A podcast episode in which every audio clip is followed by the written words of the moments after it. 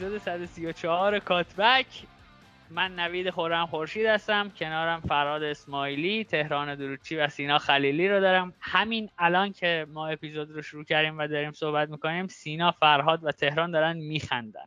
برای که این اتفاقا برای بار سوم به صورت کلی داره میفته یعنی ما دوبار اپیزود رو گرفتیم در طول هفته های پیش و خراب شده به خاطر اینترنت کشور و همین امروز بار پنجم حداقل من دارم میگم سلام من نوید خورم خورشید هستم. سلام سلامتی میاره.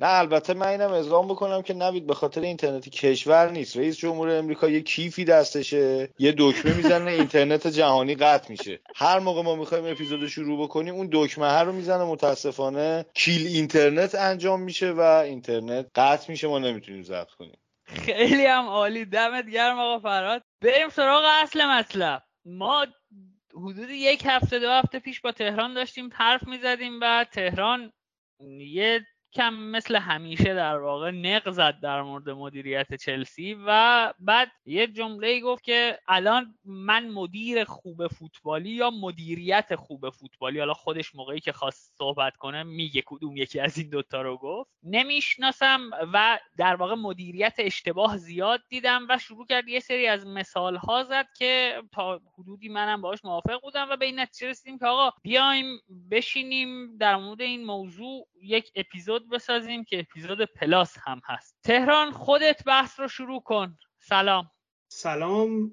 برای بار چندم امیدوارم این دفعه دیگه ضبط بشه و بتونیم بیرونش بدیم. به بچه های خودمون و به هر کسی که داره این اپیزود رو میشنوه حرفی که من داشتم و همچنان هم دارم و پای حرفم هم کاملا هستم اینی که به طور کل توی این فضای فوتبالی توی این ایندستری این صنعت فوتبالی که ما الان می‌بینیم به طور کل من اونقدری که شاید باید نمی‌بینم مدیریت درست یا حداقل مدیریت بلند مدتی که در بلند مدت جواب داده. من لزوما با شخص مدیر کاری ندارم و لزوما هم با کلمه درست کاری ندارم چون من مدیریت رو علم نمی‌دونم. فکر نمی کنم یک روش هست که حتی در اشل کوچکی مثل 15 باشگاه تاپ که از این 15 باشگاه تاپ که من اسم می‌برم یا به قول معروف بهشون اشاره می‌کنم. منظورم اون دوازده تایی که رفتن سوپر لیگ به اضافه پاریس و بایرن دورتموند. اینو بگم که اگه بعدا اشاره شد به 15 باشگاه بدونین کدوم رو دارم میگم.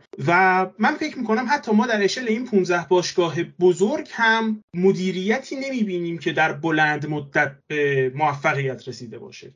البته منهای تاتنهام تاتنهام و خواهشان لیست باشگاه بزرگ بیار بیرون. آره آره تاتنهام میاریم بیرون و اگه ما نریمش بیرون تو آقای لوی داره زحمتشون می‌کشه اصلا نیازی نیست ما کاری بکنیم. اما آجاکس رو جاش می‌ذاریم. حالا دیگه لیست خودمون هر کی دلمون بخواد جاش می‌ذاریم. و میگم حتی در این اشاره 15 باشگاه یا پایینتر که میان که وضعیت خیلی بدتره. یعنی 15 تا تازه خوبا هن این تا 15 تا تازه باشگاهایی که به خاطر درآمدهای ثابتی که دارن اجازه اشتباه کردن تو این باشگاه ها خیلی بیشتر برای مدیر هست. یعنی مدیر فرزن مثال می‌زنیم تو لیورپول 100 میلیون اشتباه خرج کنه یا اشتباهی بکنه که مجبور بشه با 100 میلیون اون اشتباه رو جایگزین کنه. باز در مقایسه با باشگاهی مثلا مثل لستر که باز باشگاه بزرگیه اما تو 15 تا نیست تو 50 تاه خیلی ضربه کوچیکتری می‌بینه اونی که تو لیورپول افشین کاری می‌کنه.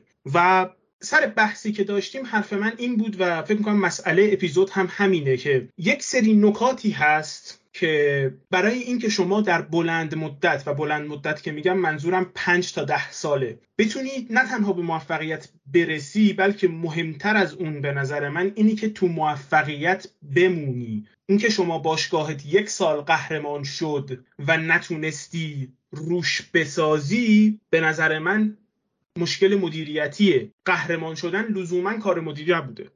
شما یه موقع شانس بوده کاملا یه موقع یه بازیکنی داشتی که این بازیکن رو برق گرفتتش و 25 تا یه فصل زده. یه موقع مربی در واقع داشتی که این مربی چنان این اسکواد رو مدیریت کرده واسه تو که شما تونستی یه جامی این وسط ببری. پس من فکر نمی کنم لزوما قهرمان شدن و بشه با قهرمان شدن این موفقیت رو سنجید. من فکر نمی کنم قهرمان شدن کافیه برای اینکه بگیم فلان باشگاه موفقه. و خیلی بیشتر از این در باشگاه داری مسئله هست برای اینکه ما بخوایم بسنجیم. و میگم من نمی‌بینم حتی در اشل 15 باشگاه موفق هم من به اون مقداری که باید نمی‌بینم. شاید سه تا چهار تا از این باشگاه ها هستن که درست مدیریت میشن. ممنون تهران جان. میریم سراغ سینا. سینا جان سلام. اگر نکته ای داری برای شروع بحث که به حرفهای تهران اضافه کنی بگو تا بعدش بریم سراغ اصل بحث.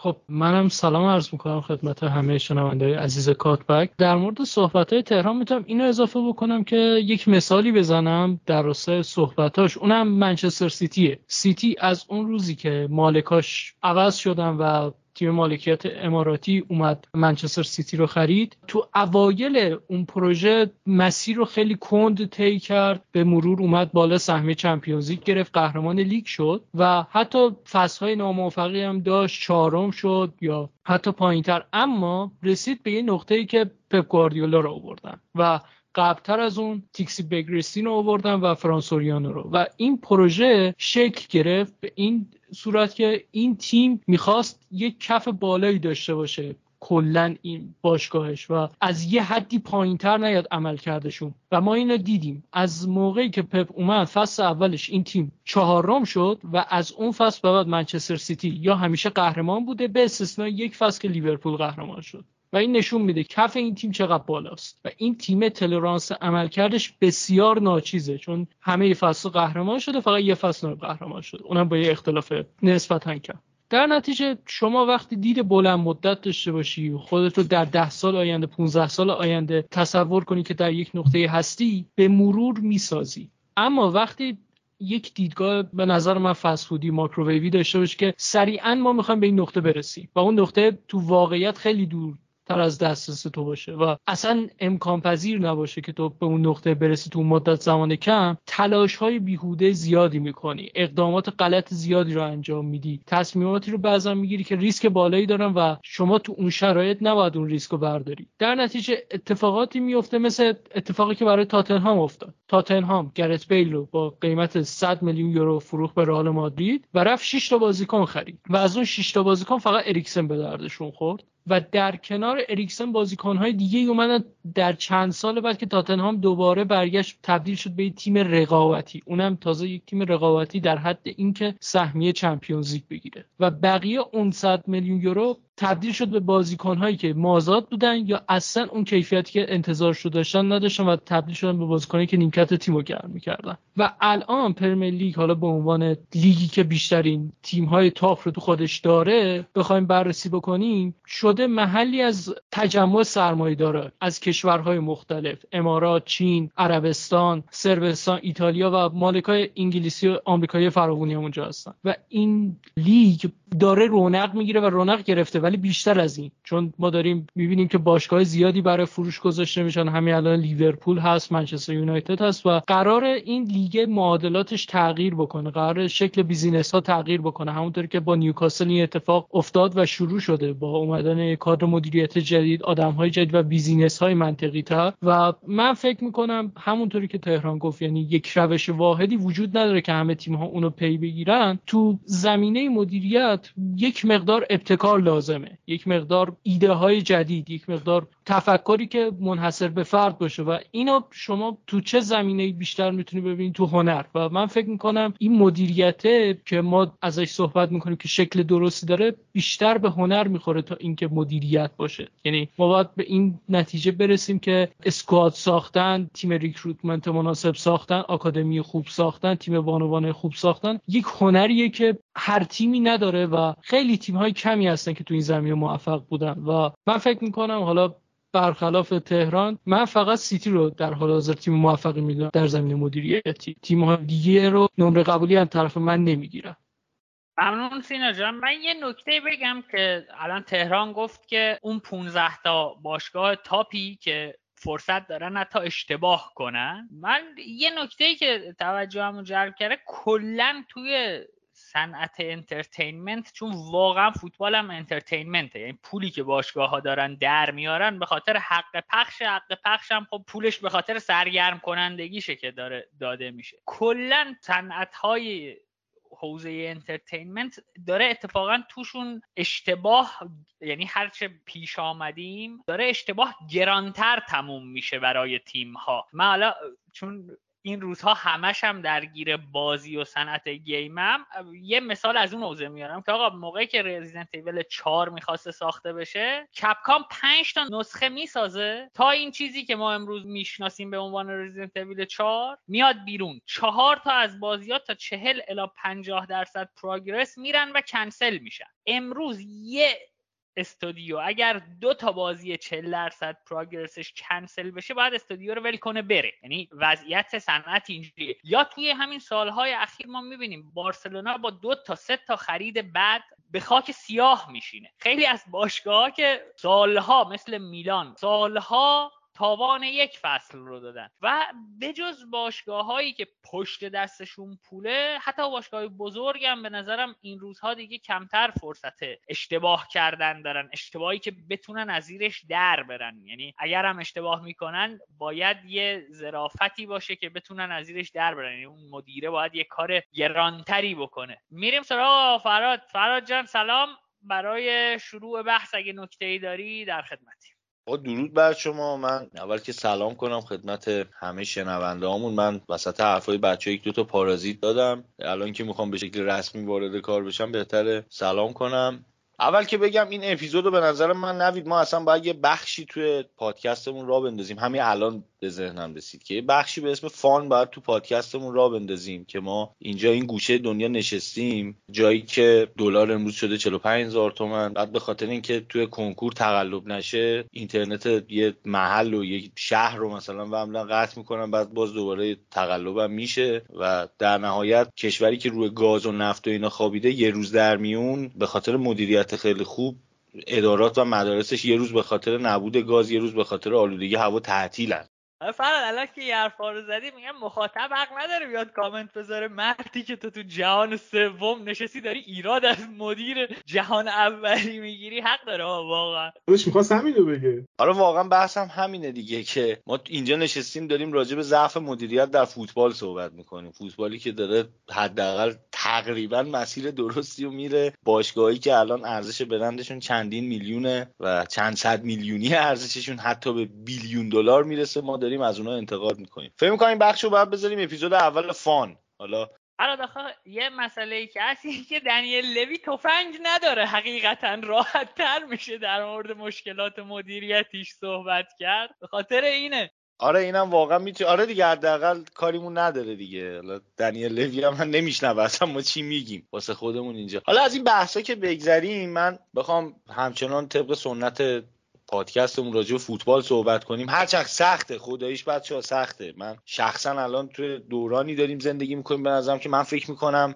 حرف زدن راجع به فوتبال هم خیلی کار ساده ای نیست. چه کنیم که ما به این قسمت از زندگی مقداری بیشتر از بقیه چیزها وفا داریم و علاقه داریم. حالا بخوایم راجع به فوتبال صحبت بکنیم. من اولا راجع به صحبت های تهران یه چیزی بگم که از نظر من کلا مدیریت درست و غلط اونجایی معنا میشه که ما اهداف اون باشگاه رو بدونیم. یعنی هدف اون باشگاه می‌تونه فوتبال باشه و ببینی توی فوتبال چقدر موفق بوده توی افتخار به دست آوردن یا یه سری باشگاه هستن واقعا صرفا هدفشون از فوتبال بازی کردن به نظر می‌رسه فقط سلامتیه و ببینیم اونا توی چه شرایطی هن.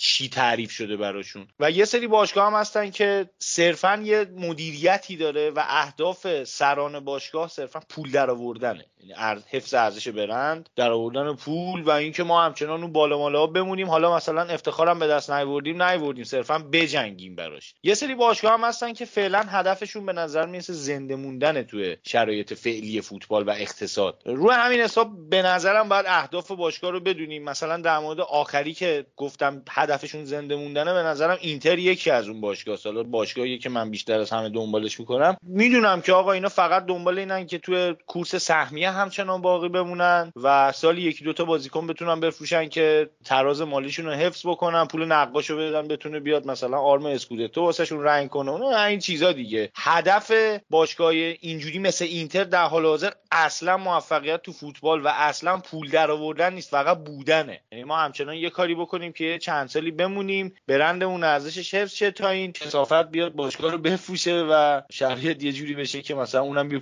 پولی در بیاره از فوتبال ایتالیا. بیخیال شه دیگه. بکشه بیرون کلا از این فوتبال. ممنون فرهاد. من می‌دونم که تهران و سینا و فرهاد هر ستا یه سری پارامترها مشخص کردن و از قبل به من گفتن که می‌خوان مدیریت باشگاه ها رو در واقع بر اساس اون پارامترها بسنجن. من می‌ذارم پارامترها رو خودشون بگن هر موقع که خواستن در موردشون صحبت کنن. حرف بزنن که بگن آقا این پارامتر X و بعد صحبتشون رو کنن با تهران شروع می‌کنیم بعد اینکه من این نکته رو گفتم. این چیزی که فرهاد گفت در واقع در مورد مثلا باشگاه اینتر ما یه چیزی هم که باید در مورد باشگاه ها وقتی می‌خوام صحبت کنیم در نظر بگیریم اینه که حقیقتا اکوسیستمی که لیگ برتر انگلستان داره با اکوسیستم بقیه فوتبال اروپا هم فرق می‌کنه. و اکوسیستم ایتالیا با مثلا اسپانیا و آلمان و اینا خیلی فرق می‌کنه. ما توی ایتالیا جدی می‌تونم بگم. شاید بتونم بگم یک باشگاه فوتبال ای داریم و اون هم یوونتوسه. یعنی میلان و اینتر که دو تا باشگاه بزرگن ورزشگاه خودشون رو ندارن. یعنی مچ دی اینکام اون باشگاه مال خودش نیست. داره اجاره ورزشگاه بده. نمی‌دونم. نمونهش رو توی دو سال اخیر دیدیم. یک سال اینتر قهرمان شد. یعنی بگیم اینتر هدفش رو موفقیت فوتبالی می‌ذاره. اینتر به بالاترین موفقیت فوتبال ایتالیا یعنی اسکودتو رسید. سال بعدش باید دو تا بازیکن میفروخت. فصل بعدش میلان قهرمان اسکودتو شد و برای پرداخت دستمزد بازیکناش باز چالش داشت و این خودش نشون میده که کلا ما داریم در مورد جزیره های متفاوتی صحبت می‌کنیم و یکم هم باید اینا رو در نظر بگیریم. میریم سراغ تهران. تهران گوی و میدان در اختیار خودت. ببین در رابطه با این حرفایی که زدی نوید و حرفایی که فرهاد زد من اگه یاد باشه یه بار با هم دیگه حرف زدیم در رابطه با اینکه پایین این به قول معروف لایه ای از فوتبال تاپی که من و تو روزانه نگاه می‌کنیم یک لایه خیلی بزرگتر خیلی جذابی هست باشگاه هایی که یعنی حتی Championship انگلیس رو فراموش کن لیگ سوئیس. لیگ اتریش. باشگاهایی که خیلی جذابه که اینا چجوری دارن business می‌کنن چجوری دارن زنده میمونن چجوری دارن خودشون رو سعی می‌کنن هر روز بهتر بکنن و آیا اصلا هدفشون بهتر شدن تو فوتبال یا نه؟ و من به شخصه فکر می‌کنم تمام حرفایی که ما اینجا می‌زنیم شما فقط لازم سایزش رو بالا پایین بکنی وگرنه برای رئال مادرید تا باشگاه دسته دوی ایران در نهایت همشون می‌تونن از این حرفایی که ما می‌زنیم یا نه که می‌تونن نه اتفاقا باید از این حرفایی که ما می‌زنیم حداقل تو ذهنشون باشه موقعی که دارن اسکواد می‌سازن. بس بس مدیریت شد. من به این اشاره کنم که ما این اپیزود بیشتر در با اسکواد سازی حرف می‌زنیم. چون خود مدیریت یعنی ما باید اینجا ساعت ها بشینیم حرف بزنیم. هر تیکش رو بشینیم ساعت ها حرف بزنیم. واسه همین مثلا ممکن نیست همچین چیزی. ما فعلا در با اسکواد سازی حرف می‌زنیم. شاید بعدا در با آکادمی و پفوی به تیم اول چه می‌دونم ترانسفر مارکت اینکه شما چجوری باید مربی بگیری این چیزا هم شاید حرف بزنیم. بعدا اما فعلا الان بس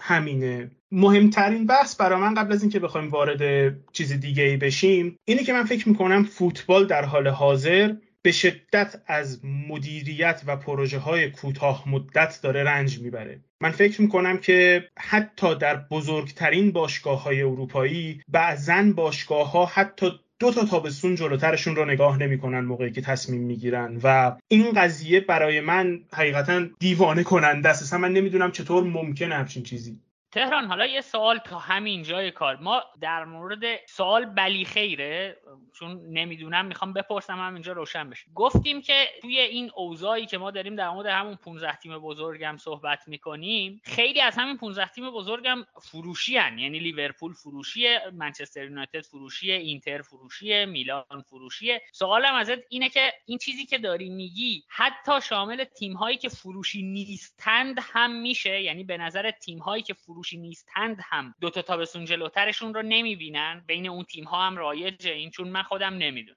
حالا میلانو گفتیم میلان فروش رفته اما مسئله اینه که نوید هم آره هم نه. دلیلش اینه که بعضا این باشگاه ها مطمئن نیستن که دو سال بعد فروشی یا نه. یعنی بحث سر تاتنهام اگه یادت باشه من فکر کنم دو سال پیش به تو گفتم که لوی جوری داره رفتار می‌کنه که انگار می‌خواد باشگاه رو بفروشه.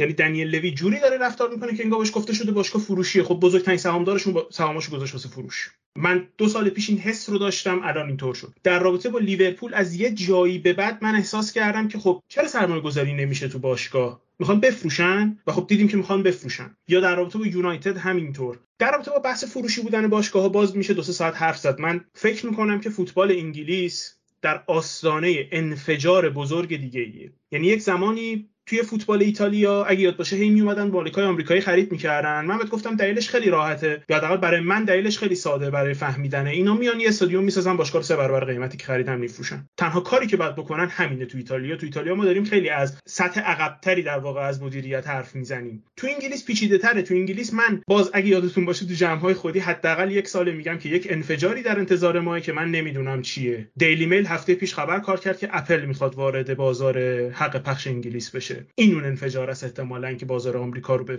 حرکت در آورده بوده که می‌دونستن که یه چیزی هست و همه مالکای آمریکایی یا دارن میفروشن چون اگر انفجاری در راه الان وقت فروشه یا بودو بودو اومدن که بخرن چون اگه انفجاری باشه و شما مایل باشی سرمایه گذاری کنی الان هر یک دلاری که شما توی دوران انفجار خرج باشگاهت می‌کنی ده دلار ازش سود می‌بری. فرقش اینه که در دوران انفجار موقع خرج کردنه و اگه نمی‌خوای خرج کنی موقع فروختنه. بذار دیگه بیاد خرج کنه. به طور کل من فکر می‌کنم بزرگترین مشکل تو فوتبال یا بحث مدیریت فوتبال مخصوصا تو بخش اسکواد سازی اما تو بخش دیگه هم همینطور اینی که اکثرا مدیرها جلوی دماغشون بیشتر رو نگاه نمی‌کنن. یعنی تصمیماتی گرفته میشه. مثال براتون می‌زنم. مالک جدید چلسی. مالک جدید چلسی اومده آقای تاد بولی تیم Clearlake Capital و بقیه و فلان و بیسار. از در اومده تو مهاجمی رو خریده که همون مهاجم 6 ماه قبلش یه باشگاه top 6 دیگه انگلیسی بهش پول داده که برو. پول داده گفته برو. خب اینو من نمی‌تونم نوید بگم چون باشگاه فروشیه تو جلو جلو نگاه نکردی. باز حالا اونا یه بهونه ای دارن. اونم اینه که ما اومدیم باشگاه رو گرفتیم دستمون. همه رفتن همه رفتن دیگه. باشگاه الان باشگاه چلسی سر تا پایین همه رفتن. حتی تیم medical هم همه رو اخراج کردن. آدم جدید دارن میارن. خب ما نمی‌دونستیم کسی نبود بهمون بگه. باشه ولی خب اگه بخوایم اینطوری بهونه جور کنیم من واسه هر 20 تا تیم Premier League بهونه دارم که چرا الان تو این شرایطن. همشون بهونه هست واسهشون. پس من بزرگترین مشکلی که فکر می‌کنم در حال حاضر ما تو مدیریت فوتبال داریم مدیریت یا دید کوتاه مدت نسبت به قضیه است. و مسئله اینه که نه تنها دید کوتاه مدت تو هیچ business ی کار خوبی نیست ذات فوتبال حتی مدیریت کوتاه مدت رو بدتر هم می‌کنه. یعنی ما داریم در رابطه با business ی حرف می‌زنیم که product شما محصول شما عمل کرده یک سری آدم تو یک سری روزهای محدوده. توی یک زمینی توی یک بازی در مقابل یه تیم دیگه. یعنی حتی به قول خودت که همیشه این مثالو می‌زنید دو هم نیست که بگیم آقا دونده ما سریعتر میدوه برنده میشه. نه دونده ما وقتی داشت میدوید مدافع حریف زد زیر پاش افتاد زمین پاش شکست. چیکار کنیم؟ و این قضیه برای من عجیب ترش می‌کنه که من فکر می‌کنم اگر یک بیزینس عادی باید برنامه 5 تا 10 ساله داشته باشه باشگاه فوتبال باید برنامه های 10 تا 15 ساله داشته باشن. که یک باشگاهی که درست اداره میشه من این حرف رو عینا از دن اشورث نقل می‌کنم. دن اشورث مدیر director فوتبال برایتون بود با پروژه فوق العاده که ساختن همین الان نتیجهش رو دارین می‌بینید الان تو موقعی که داره نتیجه میده دیگه برنامه. و الان رفته نیوکاسل با BT Sport مصاحبه می‌کرد در رابطه نیوکاسل و می‌گفت ما از الان دو پنجره جلوتر business می‌کنیم. ما از الان می‌دونیم پنجره 2025 کیو می‌خوایم بگیریم. و خب این اون روی کردیه که من فکر می‌کنم روی کرده درسته در قبال فوتبال. و در کنار این و در واقع به نظر من کلوز سکند به قول معروف مسئله اینه که ما تو فوتبال بعد از انفجاری که توی مثلا 2005 تا 2015 اتفاق افتاد تو فوتبال که حق پخش مثلا داخلی فوتبال انگلیس همینطور بالا و بالا و بالا و بالاتر رفت. الان همون اتفاق داره با حق پخش خارجی انگلیس میفته. اتفاقی که افتاد این بود که خب یک انفجاری صورت گرفت تو فضای فوتبال. بدون اینکه فضای مدیریتی فوتبال لزوما آمادهش باشه. یعنی این باشگاه ها گنده تر شدن پول ها بیشتر شد. بدون اینکه مدیرها متوجه این اشل بزرگتر شدنه باشن و به این فکر نکنن که چون من الان باشگاه هم پارسال 50 میلیون در می آورده امسال 100 میلیون در میاره دلیل نمیشه من برم همون بازی کنی که 50 میلیون ارزشش بود داره 100 میلیون بخرم. دلیل نمیشه که من جوری بیزینس کنم که انگار 100 میلیونی که تو جیب منه ارزشش همون 50 میلیون است. بودجه من دو برابر شده. اما به این معنا نیستش که هنوز ارزشش همونه و من نباید همونطور با اون بودجه رفتار کنم. قبل از اینکه بگم وارد هر کدوم از مسائل دیگه بشیم من فکر می‌کنم این دو بزرگترین مشکلات فوتبالن. مشکل اول من فکر می‌کنم توسط مالکای آمریکایی داره برطرف میشه. مالکای آمریکایی نیومدن که فقط یه فصل موفق بشن دو فصل موفق بشن و برن. اکثرا اومدن که باشگاه رو در 15 سال نگهش دارن و با قیمت خیلی بهتری بفروشنش. همین که برنامه های مشخص دارن باعث میشه که دید بلند مدت تری داشته باشن یا حداقل من همچین ازشون می‌گیرم و این دید بلند مدت تره در نهایت خوبه واسه فوتبال. بحث دوم من فکر می‌کنم تنها راه حل شدنش با وارد شدن مدیرهای فوتبالی به فوتباله. این لفظ مدیرهای فوتبالی رو بنا به دلایلی که توی کشور ما فقط وجود داره من ازش متنفرم. متنفرم من از این بحث. اما حقیقت قضیه اینه که مدیری که داره در رابطه با باشگاه شما تصمیم می‌گیره مخصوصا تو بخش فوتبالی چون باشگاه معمولا به دو بخش تقسیم میشه بخش کامرشال و بخش فوتبال. تو بخش فوتبالی شما مدیری که داره تصمیم می‌گیره باید تا یک سایزی تا یک مقداری تا یک حدی فوتبال حالیش باشه. و من فکر می‌کنم این قضیه به مرور زمان حل میشه. یعنی چه امثال فندرسار رو شما بخوای مثال بزنی کسایی که خب تو این فوتبال کسی بودن و الان دارن وارد حوزه مدیریتش میشن چه مدیرهای جدید فوتبالی مثل مایکل ادوارز مثلا که خودش تجربه بازی داشته یا مدیرهای دیگه که دارن وارد فوتبال میشن و جوونترن و این نسل جدید جوونتر فوتبال اکثرا از سن پایین وارد این فضا شدن. یعنی حتی اگر تجربه بازی کردن نداشته باشن تجربه تو باشگاه این ور رفتن رو دارن. و من فکر می‌کنم که این قضیه خودش باعث میشه که اون بحث دوم هم کم کم برطرف بشه. راجع به این چیزهایی که تهران صحبت کرد من بخش زیادی شد. باید موافقم تهران. ولی اون چیزی که بهش میگی مدیر فوتبالی من خیلی قبولش ندارم. من معتقدم که مدیر باید مدیر باشه دیگه برشه یعنی باید هدف رو بدونه و از ابزاری که داره استفاده بکنه دیگه. یعنی حتما لازم نیست من مثلا فرهاد بخوام برم یه باشگاهی مدیر باشم حتما مثلا راجع به فلان قسمت فوتبال اطلاعات داشته باشم. لازمه که تا حدودی بدونی چی می‌خوای. ولی به نظرم بهترین چیز اینه که حداقل اگه خودت هم نمی‌دونی از یه سری مشاور استفاده بکنی. یکی مثل تاد بولی که تو مثلا راجبش صحبت کردی خب این آدم بهتره که آقا وقتی نمی‌دونی مثلا یه بازیکنی مثل اوبامیان چه کیفیتی داره چه کارهایی می‌تونه انجام بده و چه ضررهایی می‌تونه بده هر چیزی همینه دیگه. شما تو هر بیزینسی که هستی هر کاری بخوای انجام بدی قطع به یقین یه سری مزایا داره یه سری معایب. یعنی نداریم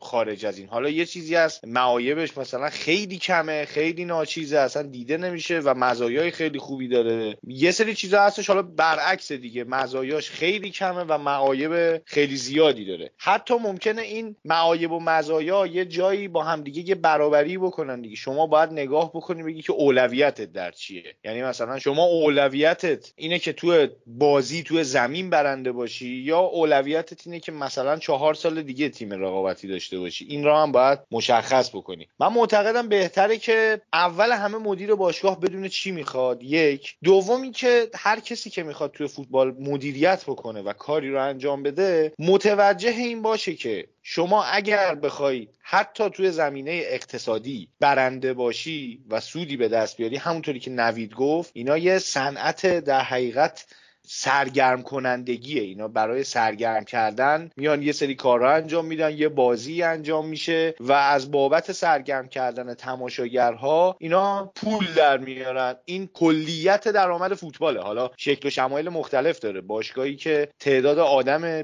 بیشتری باهاش سرگرم میشن و دنبال می‌کنن اون رو قطع یقین درآمد بیشتری داره و باشگاهی که کمتر کسی دنبال می‌کنه خب درآمد کمتری داره قطعا. حالا داریم یه سری چیزها که مثلا یه با فروش بازیکن و نمی‌دونم آکادمی های خوبی که دارن اونها هم باز در همین جهت دیگه. یعنی بازیکن هایی که سرگرم کننده بهتری هستن حالا بازیکن بهتریه دیگه یعنی بهتر سرگرم می‌کنه تماشاگر رو. اون در حقیقت مورد توجه خیلی تیم های بیشتری قرار می‌گیره سرش رقابتی به وجود میاد و همین باعث میشه قیمت بیشتری بابتش پرداخته بشه و باشگاهه طبعا سود بهتری ببره. باید این رو مدیران متوجه باشن که شما اگر می‌خوای موفق باشی حتی در زم... فقط در زمینه اقتصاد راهش از زمینه. راهش از موفقیت در بازیه. راهش از بهتر بازی کردنه و راهش از فوتبال درسته. فوتبال خوب به نمایش گذاشتنه. و اینم باز با چیزی به دست نمیاد جز با اسکواد سازی مناسب. و اینکه این چیزی هم که تهران راجبش میگه که مثلا بازیکنهایی که همینجوری از در اومدی بگیری. تو ببین ما دو تا نگاه داریم توی درآمدزایی توی هر بیزینسی. یه نگاه همون بلند مدت هست یه نگاه چسب زخم. ما الان فلان جا مشکل داریم مثلا تو اسکوادمون یه مهاجم کم داریم دو تا گزینه داریم پولم نداریم.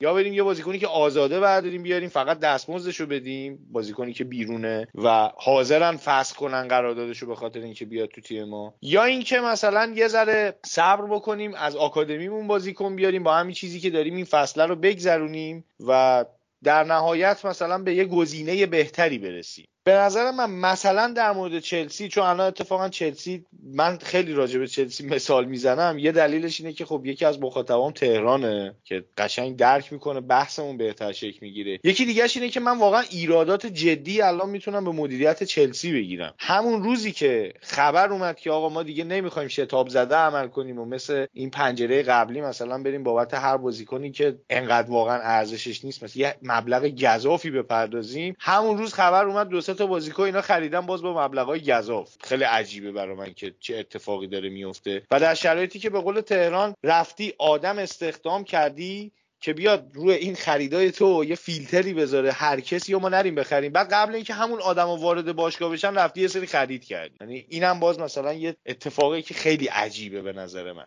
چیزی که در مورد چلسی من دیدم این چند وقته اینه که نگاه همون چسب زخمه است. یعنی اینا احساس کردن که آقا ما حتما باید این فصل سهمیه چمپیونز لیگ رو بگیریم. پس بنابراین خودمون رو به در و دیوار می‌زنیم. هر اتفاقی هم افتاد افتاد. هر هزینه ای هم لازمه می‌پردازیم. مثل چی میمونه؟ مثل میمونه شما داری یه چیزی می‌سازی داری یه بنایی رو می‌سازی. اولش پول تو جیبت زیاده. میری مثلا بهترین متریال رو می‌خری گرونتری سر قیمتای نمی‌دونم کارگر رو اینا هیچ چونه ای نمی‌زنی. سر هیچ چونه نمی‌زنی. به وسطای کار که می‌رسه پولات ته می‌کشه تازه میای اقتصادی فکر کردن و اونجا مجبوری از کیفیت هم بزنی و بیشتر صبر بکنی. با آدمایی کار بکنی که اونقدر وارد نیستن. تو فوتبال هم قطعا همچین اتفاقی میفته در نهایت من فکر می‌کنم مدیریت در فوتبال باید متوجه این باشه که آقا ما درآمد اصلیمون از چه راهی است و هدفمون از فوتباله هدفمون از باشگاهداری اول باید فوتبال باشه. چون درآمد اصلی فوتبال از فوتباله. درسته خیلی تیم ها از طرق مختلف اومدن یه سری سرمایه های گذافی وارد کردن. اهدافشون هم قطع یقین فوتبالی نیست و سیاسی حتی درآمدزایی هم نیست. یه تیمی مثل پاریس انجرمن من بعید می‌دونم هدفش درآمدزایی باشه واقعا با این هزینه‌ای که داره می‌کنه. ولی اون هدف سیاسی رو دنبال می‌کنه که تا حدودی به هدفش هم رسید با برگزاری این جام جهانی.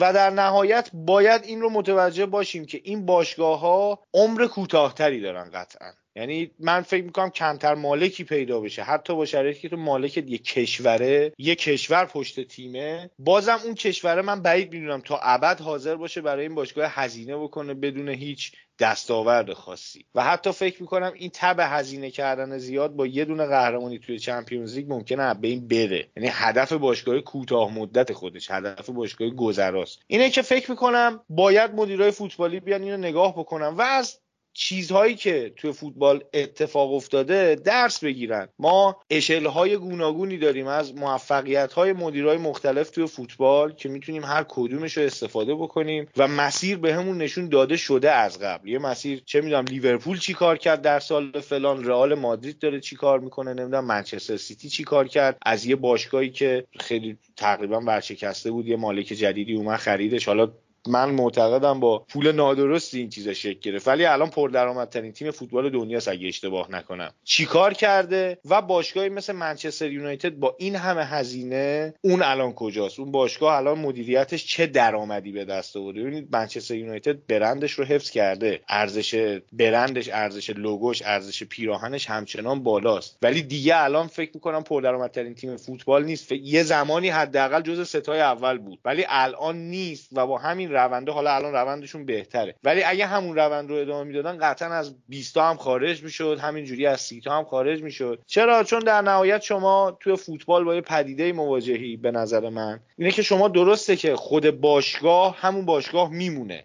یعنی یه باشگاهی مثل میلان صد سال دیگه هم شاید همین میلان باشه همچنان برای قهرمانی به جنگ همچنان تیم بزرگی باشه پر افتخار باشه. ولی باید یادمون باشه که تماشاگرها طرفدارها دارن عوض میشن. طرفدارها دیگه اینجوری نیستن طرفدارای جدید که تا ابد به باشگاه به یه لوگو وفادار باشن. و ممکنه بعد از چند سال بعد از ده سال مثلا عدم موفقیت یه تیمی کم کم ازش فاصله بگیرن. همچنان شاید ته قلبش دوست داشته باشه اون تیم رو ولی دیگه حاضر نباشه برای خرید لباسش هزینه بکنه. همچنان نره بیلیت فصلیش رو بخره. این پدیدهایی که توی فوتبال ما امروز داریم بیشتر از قبل می‌بینیم. و اینا چیزایی که باید بیشتر مد نظر قرار بگیره. خیلی هم عالی ممنون. فرهاد بریم سراغ تهران. تهران فکر می‌کنم خودت هم می‌خوای از فلسفه شروع کنی تا هر چیزی از کرویف هم یادداشت کردی. پرت کنی توی صورت ما. مزاحمت نمیشیم آقا. در خدمتی خب بحث اولی که من فکر می‌کنم دست مدیر رو می‌گیره توی کار کردن و به قول معروف مسئله اولیه که به نظر من یک باشگاه یا یک تیم مدیریتی یا اگر به فرض مدیر یک نفره باید تصمیمش رو بگیره و بهش فکر بکنه فلسفه کلی باشگاه.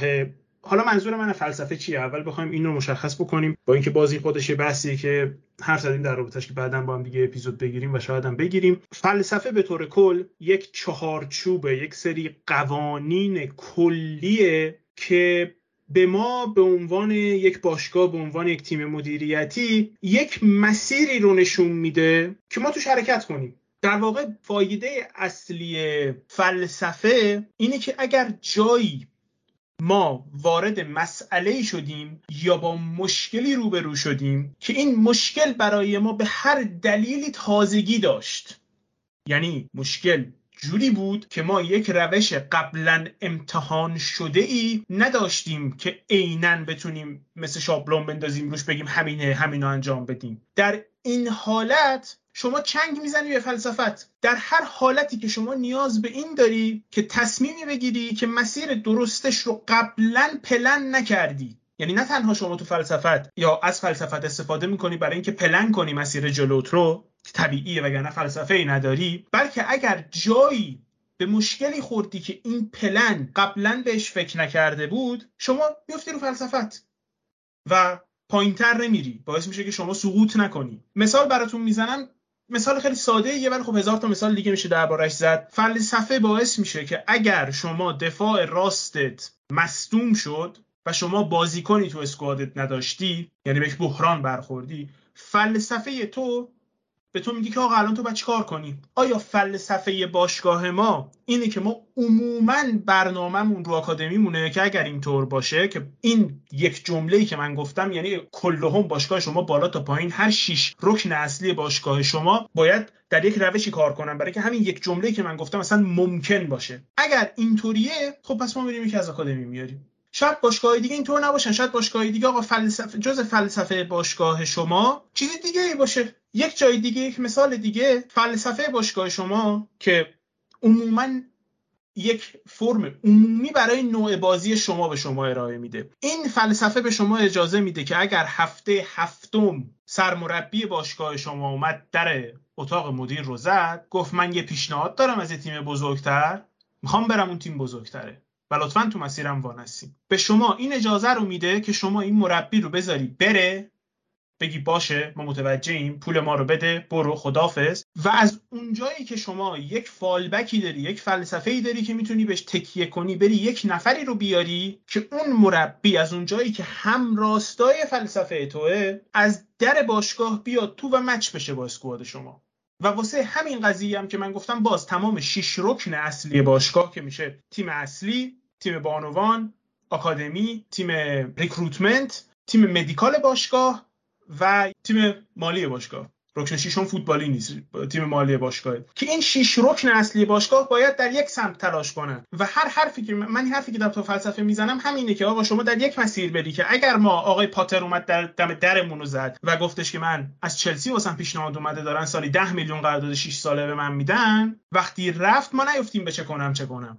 عینا میریم یه مربی میاریم که آقا در همین مسیر کار می‌کنه. آقای دیزربی رو میاریم طرف میاد تو بازیکناش که اینجا چون تیم ریکروتمنت ما و تیم آکادمی ما کار درست رو انجام داده. توی مسیر فلسفه کار کرده تو مسیر همین فلسفه که ما داریم کار کرده. در نتیجه اسکواد ما اسکوادی که به فلسفه در واقع یک فلسفه مشخص داره و ما از این فلسفه مشخص میریم سرمربی میاریم. این خودش نکته که من فکر می‌کنم نه تنها برعکسش تو فوتبال انجام میشه خیلی هم انجام میشه. بعد من فکر می‌کنم اصلا قدم اول اشتباه کردن همینجاست که شما بری یه مربی بیاری حالا بریم واسه فلسفه مربی بازیکن بخریم. آقا منطق من میگه یه اسکواد شما برای اینکه عوضش بکنی یعنی تا موقعی که به یه مرحله برسی که بگی من فلسفه مربیم و اسکوادم به همدیگه می‌خورن. فلسفه مربیم و بازیکناش به همدیگه می‌خورن. شما حداقل 12 تا بازیکن نیاز داری.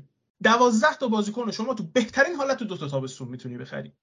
یا تو سه تا تابستون. خب منطق من میگه اون اسکواد 12 نفره یا اسکواد کامل که 25 نفره است.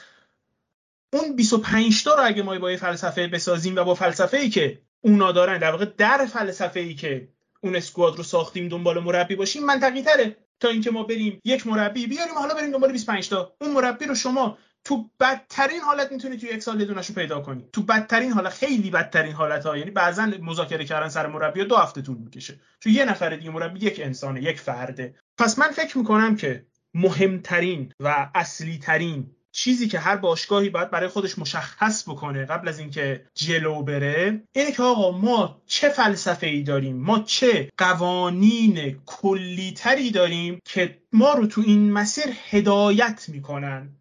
در مورد فلسفه تهران صحبت کرد. من انتظار داشتم مثل ضبط ناموفق قبلی و تجربه ناموفق قبلی خیلی بیشتر از کرویف بشنویم ولی خب خوشحال کننده بود چون بحث اونقدری طولانی نشد. و واقعیتش اینه که فلسفه من دوست دارم به دو بخش تقسیمش بکنم. چرا؟ چون بر اساس صحبته که تو بخش اول آقا فرهاد کرد گفت اهداف تیما با هم فرق می‌کنه. یه سری از تیما هدفشون اینه که درآمدزایی داشته باشن اصلا نگاه اقتصادی دارن و کلا اومدن بیزینس بکنن و اون درآمده رو کسب بکنن. زیاد نگاهی ندارن به اینکه این تیم هر فصل جایگاهش رو حفظ می‌کنه یا حتی موفقتر میشه. و من می‌تونم فلسفه رو به دو بخش داخل زمین و خارج از زمین تقسیم بکنم به این شکل که بله یک سری از تیم های سری فلسفه هایی برای خودشون دارن که داخل زمینه مثل بارسلونا که بارسلونا فوتبال مالکانه بازی می‌کنه فوتبال رو زمین بازی می‌کنه و یه سری از نکات دیگه که بازیکنهای بارسلونا باید رعایت بکنن. اما فلسفه های خارج از زمین هم داریم. حالا از باشگاه خودم اینو مثال می‌زنم. تو رئال مادرید همیشه ملاک بر اینه که شما بازیکن بالای سی سال رو یا اگر می‌بینی که کیفیتش جوابگو نیست میفروشی با هر قیمتی. چون شما عملا از اون بازیکن بازدهی نمی‌گیری. یا اینکه اگر می‌خوای تمدید بکنی یک ساله یا دو ساله تمدیدش می‌کنی. به هیچ وجه بازیکنی که بالای سی سال باشه رو تو رئال مادرید شما نمی‌دونی قرارداد سه ساله بهش بدن قرارداد چهار ساله بهش بدن. یعنی تنها مورد استثنایی که بوده ما سال 2016 با رونالدو تمدید کردیم سه ساله. من مثال دیگه از 2009 تا الان نمی‌بینم که وجود داشته باشه تو این شرایط. و مثال فروشش هم کاسمیرو. همین تابستون کاسمیرو سی سال رد کرده بود. باشگاه به این نتیجه رسید که دیگه پیشنهاد بهتری برای این بازیکن تو این سن نمی‌رسه. و عملا فروختش و پولش رو به دست آورد. و از نظر مالی کار درستی بود. و فلسفه باشگاه اینا میگه که شما بازیکنی که بالا سی سال هست رو براش به ندرت می‌تونی پیشنهاد بگیری که بیارزه بفروشی و حالا این اتفاق میافته. اما در مورد فلسفه به حالت کلی یه سری موارد یه سری principle ها هست که تو فلسفه وجود داره و وقتی شما به اونا اتکا می‌کنی مدیریت باید راحت تر میشه. و من فکر می‌کنم فلسفه از این نظر به باشگاه کمک می‌کنه که ارکان باشگاه می‌دونن وظیفشون چیه و طبق اون با همدیگه هماهنگ میشن. یعنی اینطوری نیست که یکی کار خودش رو بکنه اون یکی بیاد کار دیگه بکنه و این دوتا بخوان در آخر تو سرکله هم بزن ببینه حرف کی به کرسی میشینه. من اینو واقعا دوست دارم تو فلسفه وقتی وجود داره.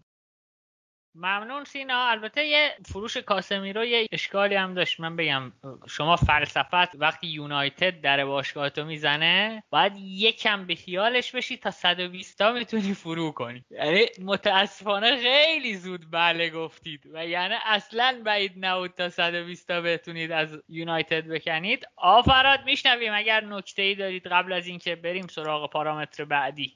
نه خب سینا به درستی اشاره کرد به همه موارد که فلسفه چه کاری می‌کنه تو باشگاه تهران هم قبلش توضیح داد. من فقط می‌خوام یه چیزی اضافه بکنم به اینکه فلسفه در کل راهیه که میشه اون چیزی که توی ذهن به اصطلاح مدیران باشگاهه تو زمین دید. این فلسفه این امکان رو به حداقل تماشاگر به بیننده میده که بفهمه اون باشگاه دنبال چه چیزیه. و اینم اضافه بکنم خیلی کوتاه بگم که اصولا من چند وقته دارم دقت می‌کنم هر باشگاهی که به فلسفهش پایبنده موفقه. یعنی هر فلسفه صرفا نمی‌خوام بگم مثلا فلسفه باشگاه بارسا درسته نمی‌دونم اینتر درسته میلان درسته یوونتوس درسته. هر باشگاهی هر فلسفه برای خودش تعیین کرده وقتی بهش پایبنده وقتی تو همون مسیر قدم می‌ذاره به نظر می‌رسه که موفقه. ولی دقیقا شما یه دوره من می‌خوام توجهتون رو جلب کنم به بارسا.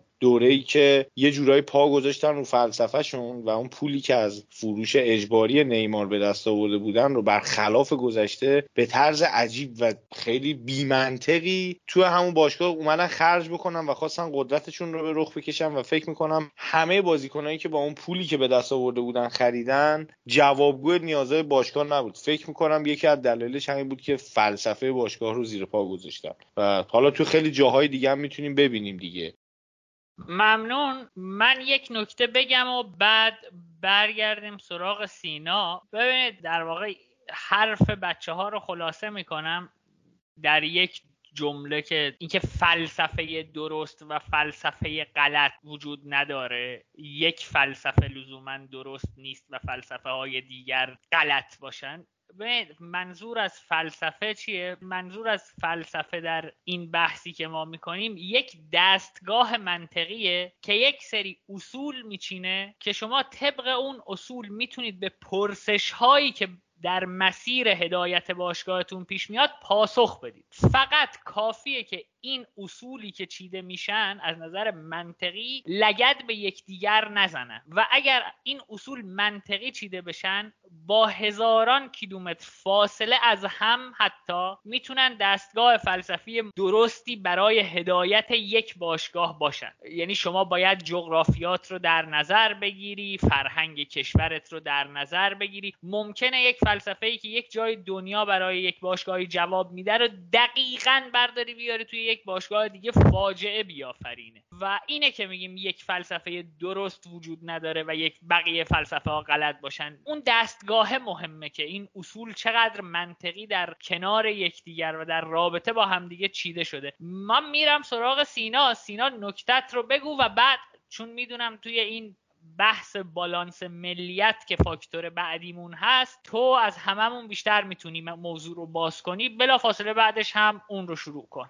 خب من یه نکته رو یادم رفت بگم تو همون بخش فلسفه ولی خب یه بخشش خود اشاره کردی. اینکه فلسفه تاریخ انقضا نداره. به نظرم خیلی مورد مهمیه که در مورد فلسفه دیده نمیشه و باید دیده بشه چون فلسفه این قابلیت رو داره که با جلو رفتن زمان منسوخ نمیشه. یعنی شما نمی‌تونید بگی نه ما تا دیروز این کار رو می‌کردیم اما از امروز معادلات عوض شده ما این کار رو نمی‌کنیم. طبق مثالی که تهران اول صحبتش گفت ما مثلا برای دفاع راستمون اگر مصدوم شد از آکادمی بازیکن میاریم بالا. ترجیحمون اینه که به جای اینکه اون پول رو تو اون پنجره زمستونی خرج بکنیم برای 6 ماه بازیکن بخریم یا برای اینکه برای یه backup 30 میلیون 40 میلیون هزینه بکنیم از آکادمی بازیکن بیاری. و شما اگر همچین فلسفه داشته باشی که روی آکادمی تمرکز کرده باشی سرمایه گذاری کرده باشی هر موقع این مشکل چه امروز چه ده سال دیگه چه 20 سال دیگه به وجود بیاد می‌تونی از آکادمی یک دفاع راستی بیاری که در اون حد جوابگو باشه. اما اگر روی آکادمی سرمایه گذاری نکرده باشی و از اون فلسفه تخطی کرده باشی دیگه اون option رو نداری.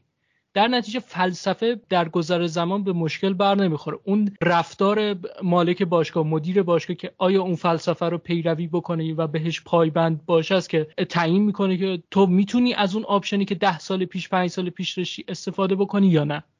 من سینا جان اجازه می‌خوام یه چیزی هم به صحبت تو اضافه بکنم. اینکه فلسفه تاریخ انقضا نداره درست. و اینم باید بهش اضافه بکنیم که عوض کردن فلسفه اشکالی نداره. یعنی اصلا کار غلطی نیست. ولی اگر انتظار داری امروز فلسفه تو عوض کردی فردا صبح به جواب بده کاملا در اشتباهی. یعنی می‌خوام یه دوره رو به یاد شنوندهامون و دوستان بیارم که همه باشگاه های دنیا احساس کردن که خب بارسلونا تیم موفقیه و ما باید فلسفه اونها رو کپی بکنیم. و از فرداش همه شروع کردن به سبک بارسا کار کردن و نصف تیم های خوب دنیا از مسیر خارج شدن از اون چیزی که بودن فاصله گرفتن و بعد از اینکه متوجه شدن که این فلسفه جواب نداده یعنی زمانی هم ندادن دیگه. یعنی دو سال مثلا فرض کن یه سال دو سال به این فلسفه فرصت دادن. و احساس کردن که این فلسفه جواب نمیده پس بنابراین دوباره بیاین عوضش کنیم. یعنی یه چهار پنج سالی این وسط از دست دادن. تعویز فلسفه لزوما کار اشتباهی نیست ولی اگر عوض کردی باید ده سال بهش فرصت بدی. چون بارسلونا با اون فلسفهش یه شبه نشده یه سال دو ساله نشده. پنجاه ساله داره با این فلسفه بازی می‌کنه باشگاه با این فلسفه شکل گرفته. نمی‌دونم یوونتوس همینطور میلان همینطور بایر مونیخ فکر می‌کنم 50 60 سال فلسفهش این شکلیه. بیاد عوضش بکنه یه شبه نمی‌تونه باش بشه. قهرمان نمی‌دونم همه جام ها و فلان اینا. باید فرصت داد. اگر نمی‌خوای فرصت بدی اگر دوست نداری زمان بدی تحملش رو نداری روی همون چیزی که داری پافشاری کن روی همون ریل حرکت کن و منتظر باش که یه ذره یه ذره دوباره بهتر چی دیگه. این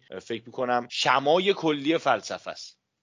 ممنون فراد. من دو تا نکته بگم و بریم سراغ بحث سن. اول اپیزود تهران یه چیزی گفت گفت ما در این اپیزود در مورد اسکوات سازی صحبت می‌کنیم. ممکنه بعدا بریم در مورد آکادمی سازی نمی‌دونم تیم زنان فلان فلان فلان صحبت کنیم. و تا اینجای کار دیدید که تهران از اضافه شدن بازیکن از آکادمی حرف زده. سینا در مورد نحوه فروش بازیکن یا خریدش حرف زده. و می‌خوام بگم که این مسائل مسائل مدیریتی هم جزیره های جدا از هم نیستن. یعنی ما توی همین اپیزود از موضوعاتی که بعدا می‌خوایم در موردشون حرف بزنیم و بازشون کنیم به کرات صحبت می‌کنیم یا حداقل ازشون ذکر می‌کنیم. و در مورد حرف فرهادم یک چیزی بگم. چون حرف کپی کردن فلسفه هم زدم و گفتم لزوما جواب نمیده. برای اینه که من دستگاه فلسفی رو چه در فوتبال چه در علوم اجتماعی و انسانی یک دستگاه منطقی پویا می‌بینم. یعنی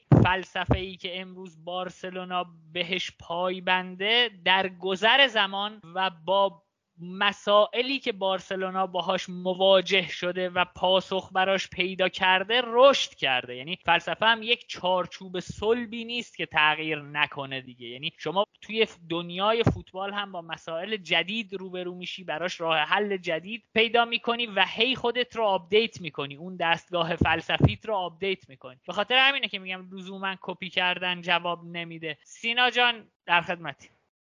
خب در مورد بالانس ملیت به نظرم بحث جالبیه چون ما الان یه تیمی تو Premier League داریم که همه بازیکناش از پرتغال میاره و عملا ویترین بازیکنهای پرتغالیه. شما بازی ولورهمپتون رو می‌بینی؟ اینجوریه که یه سری بازیکن پرتغالی که موکل آقای مندز هم هستن اکثرا دارن تو تیم بازی می‌کنن و هر کدوم دنبال اینن که خودشون present بکنن برای یه تیم بهتر. حالا چه تو Premier League یا یه تیم Champions League تو لیگ دیگه. و این یه سری مزیت ها داره. شما می‌تونی بازیکنهای خوب پورتو اسپورتینگ بنفیکا باشگاه پرتغالی که اکثرا مشکل مالی دارن و با فروش های نسبتا خوب بازیکناشون رو میدن به تیمای دیگه. همین امسال اسپورتینگ دو تا بهترین بازیکناش رو داده به دو تا تیم Premier League ماتئوس نونز اومده همپتون و ژائو پالینیا اومده فولام و به نسبت باشگاه های دیگه ای که فروش های گرون قیمتی دارن این دو تا بازیکن با قیمت های نسبتا معقول جابجا شدن و همتون این شانس داشته که یکی از این ها رو به دست بیاره. اما از طرف دیگه شما به این قضیه نگاه می‌کنی چون داری از یک بازار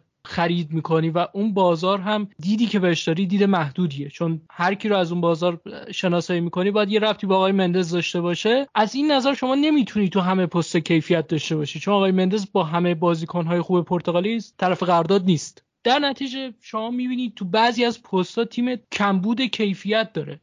و نمونهش پست دفاع وسط. الان دفاع وسط همپتون دچار اشکاله. نیم فصل این تیم بدون یک مدافع وسط خوب سپری کرده و الان 16 جدوله. و مدافعی که از دست دادن کیا بودن؟ کانر کودی مدافعی بوده که کاپیتانشون بوده چند سال تو اون تیم فیکس بوده و کیفیتی بهشون ارائه داده که در حد یه تیم وسط جدولی آوردتشون بالا. رومن سایس رو داشتن که الان تو بشیکتاش داره بازی می‌کنه باش تمدید نکردن و من نمی‌دونم چرا. و دوست دارم اونجا با فرهاد یه بحثی داشته باشم سرش که نظرش چیه. و مدافع دیگه هم که دست دادن ویلی بولی بود که به خاطر اختلافاتی که با مربی داشت از این تیم جدا شد. و سه تا مدافع دست دادن و یه مدافع جایگزین کردن اونم ناتان کالینز از برنلی بوده که مدافع جوونیه و خیلی جا داره تا به یک مدافع پریمیر تبدیل بشه. فصل پیش پتانسیل خوبی نشون داد اما نه در اون حد که شما بیاریش و توی تیمت فیکسش بکنی. و الان مدافع سومی که این تیم داره آقای توتی گومزه که چه روی هوا چه روی زمین چه در هر شرایطی که فوتبال بازی میشه ایشون کیفیت نداره. یعنی هر جوری من حساب می‌کنم این بازیکن نباید تو پریمیر لیگ بازی بکنه. و اتفاقی که میفته شما تیمت از نظر دفاعی به مشکل برمیخوره می‌خوای یه تغییر ایجاد بکنی تا احتمال اینکه این تیم نتیجه بگیره بیشتر بشه. این مدافع سوم جای یکی از اون دو نفر وارد ترکیب می‌کنی و حتی گاهاً ولور تو با هر سه تا مدافعش همزمان بازی کرده و نتیجه نگرفته. چرا؟ چون کمبود کیفیت تو اون پست وجود داره. و ولورهمپتون به خاطر اینکه اون بالانسر رو رعایت نمی‌کنه به خاطر اینکه به مدیر ورزشیش که آقای اسکات سلارز هست که حوزه تخصصیش انگلیس و دانمارک اونقدری بها نمیده یک سری option هایی رو از تیمش سلب کرده که الان تو تیمای دیگه دارن بازی می‌کنن. برندفورد به وسیله مالک دانمارکی که داره یک سری از بازیکنهای خوب دانمارکی رو میاره تو تیمش. و خب شما یک مدیر ورزشی داری که حوزه تخصصیش دانمارکه. و چرا از اون استفاده نمی‌کنی؟ دلیلش مشخص نیست. ولی دلیل اینکه از آقای مندز مشاوره می‌گیری کاملا مشخصه. چون با ایشون همکاری بکنی یه درصدی از اون سودی که خودش می‌گیره رو به شما میده. و من واقعا با این قضیه بالانس ملیت اونقدری زاویه ندارم به شرط اینکه منطقی طی بشه. مثل کاری که امنالو تو چلسی کرده. رفت بلژیک چند تا بازیکن بلژیکی top اوورد برای چلسی. یک سریشون رو حفظ کردن باهاشون موفق شدن مثل تیبو کورتوا و هازارد. و دو تا بازیکن بلژیکی دیگر رو هم فروختن و با پولش squad شون رو تقویت کردن مثل کوین دی و لوکاکو. و شما ببینید این تیم رفته چهار تا بازیکن بلژیکی گرفته. همشون بازیکنهای با کیفیتی بودن؟ اون لحظه ای که این تیم رفته چهار تا بازیکن بلژیکی رو همزمان آورده تو تیمش قضاوت بر این بوده که این تیم شاید داره مثلا sport washing می‌کنه یا مثلا تو بلژیک آدمی رو پیدا کرده که داره همینجوری بازیکن میاره از اونجا. اما گذر زمان مشخص کرده که این بازیکنها کیفیتشون در چه حده. و لزوما بد نیست که شما از یک ملیت بازیکن زیاد داشته باشی به شرط اینکه دیدت از اون بازار دید درستی باشه. یعنی یک تیم حرفه‌ای و کاربلد و تو اونجا مستقر داشته باشی که برات بهترین ریپورت ها رو بفرستن و شما کمترین خطای ممکن رو تو انتخابات داشته باشی.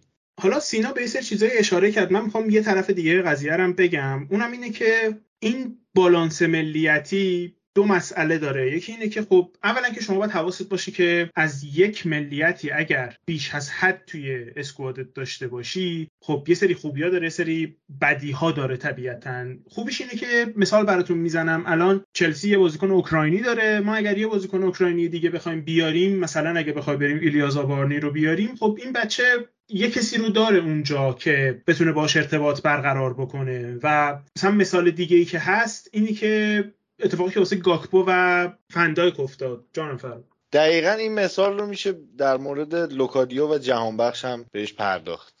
بنده خدا چشش رو بست و فرستادش تو کشتارگاه. اما به طور کل که شما اگه بازیکن کشورهای مختلف تو اسکوادت داشته باشی یا مثلا یک زمانی چلسی چند تا بازیکن اسپانیایی داشت و این باعث شد که مثلا موراتا وقتی می‌خواست بیاد چلسی هم مشتاقتر باشه هم راحتتر بیاد کمکش کنن خونه پیدا کنه از این جور حرفا پس این یه بحث خوبشه. یه بحث بعدش اینه که خب اگه کل اسکواد ما اوکراینی باشن کل اسکواد ما اسپانیایی باشن اگر مربی یک جایی خدای نکرده با یکی از این بازیکن‌ها مشکل بخوره شما یک باند گنده ای تو squad ت داری که خب مربی رو می‌خوان بیرون کنن و اگه یک بازیکن‌ها با مشکل بخوره همینطور و دردسر این قضیه هست. فکر می‌کنم که این قضیه نباید نادیده گرفته بشه که این multiculturalism ی که حالا ما اون اپیزودی که ضبط کردیم و اولش از ویالی گفتیم متاسفانه مشکل پیدا کرد. دفعه قبل ما ویالی گفتیم اونها مشکل پیدا کرد متاسفانه. اما من همیشه در تو ویالی همینو میگم. میگم این آدم بزرگترین چیزی که ما چلسی فنها دربارش باید بگیم و دربارش باید حرف بزنیم اینه که این آدم چلسی رو یک باشگاه multicultural کرد و سال 99 Boxing Day 99 وقتی این آدم تیمی فرستاد تو زمین که واسه اولین بار تو تاریخ انگلیس 11 تا بازیکن غیر انگلیسی و یا پس مربی غیر انگلیسی بودن خب این چیز کوچیکی نیست. شما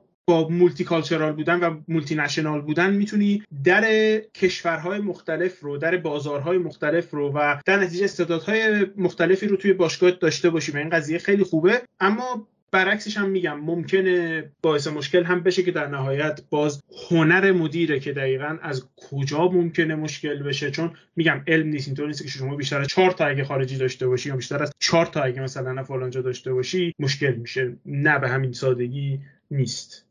نه حالا اون لوکادیان به نظرم انقدی عقلش نرسید که برگرده بگه که مردی که اگه اونجا انقدر جای خوبیه انقدر جای خفنیه چرا خودت بر نمیگردی؟ اون تقصیر حماقت خودش بود بیشتر. در مورد اینکه حالا باشگاه هم از یک کشور داشته باشه نمی‌دونم از چند تا کشور داشته باشه اینو من فکر می‌کنم خود این به تنهایی مسئله نیست. ببینید من من خودم آدمی هم که حالا یه کسب و کاری دارم یه کاسبی دارم و اجناسی که میارم بیشتر اجناسیه که من تو اون اجناس دستم بازه. یعنی یه اعتباری دارم اونجا. در حقیقت بگم خریدش برای من راحت تره خرید و فروشش برای من راحت تره تو مثلا همون باشگاهی که سینا مثال زد ولورهمپتون یه شرایطی که وجود داره که الان ما از مندس راحت تر می‌تونیم بازیکن بخریم. چرا؟ با همون راه میاد می‌تونه به اصطلاح باشگاه رو بهتر راضی بکنه بازیکن رو راحت تر ترغیب می‌کنه بیاره تو تیم ما و از اون برم برای دو طرف منفعت مالی داره. و حالا یه سری باشگاه هستن که چه می‌دونم با یه سری ایجنت هایی کار می‌کنن که خیلی بین المللی ترن دیگه. یعنی این بیشتر برمیگرده به اون بحثی که شما با چه ایجنتی کار می‌کنی. اگر با مندس کار بکنی قاعدتا موجی از بازیکن پرتغالی رو بهت پیشنهاد میده. مثلا یه نمونه جالبی هم که بگم این اصلا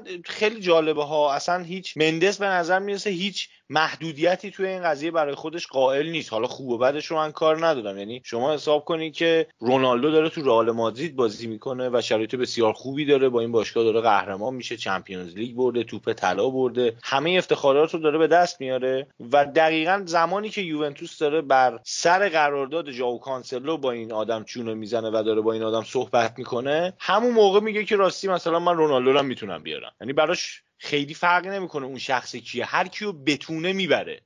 یه همچی شرایطی داره. از اون ورم ممکنه مثلا با یه agent ی مثل رایولا کار بکنی خدا بیاموز رایولا کار بکنی که اونم باز برمیگرده به اینکه شما هر چقدر پول بدی رایولا به اون سمت غش می‌کرد دیگه حالا بنده خدا.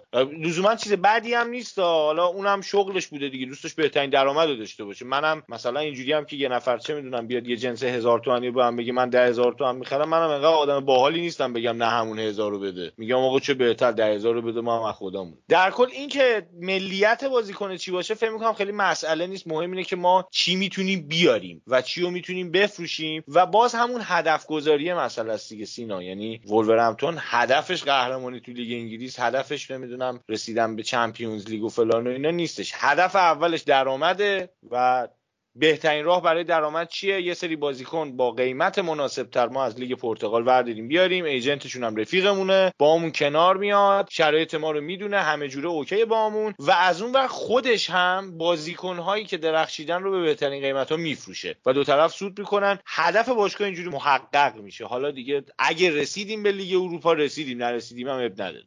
خب من کاملا موافقم با فرهاد و سر این قضیه هم بحثی ندارم. ولی چیزی که برای من جالب تر می‌کنه این قضیه رو که من فروش خوبی از همپتون سراغ ندارم. یعنی آداما تراوره پیشنهاد 50 میلیون پوندی اگه اشتباه نکنم داشت و اینا نفروختن.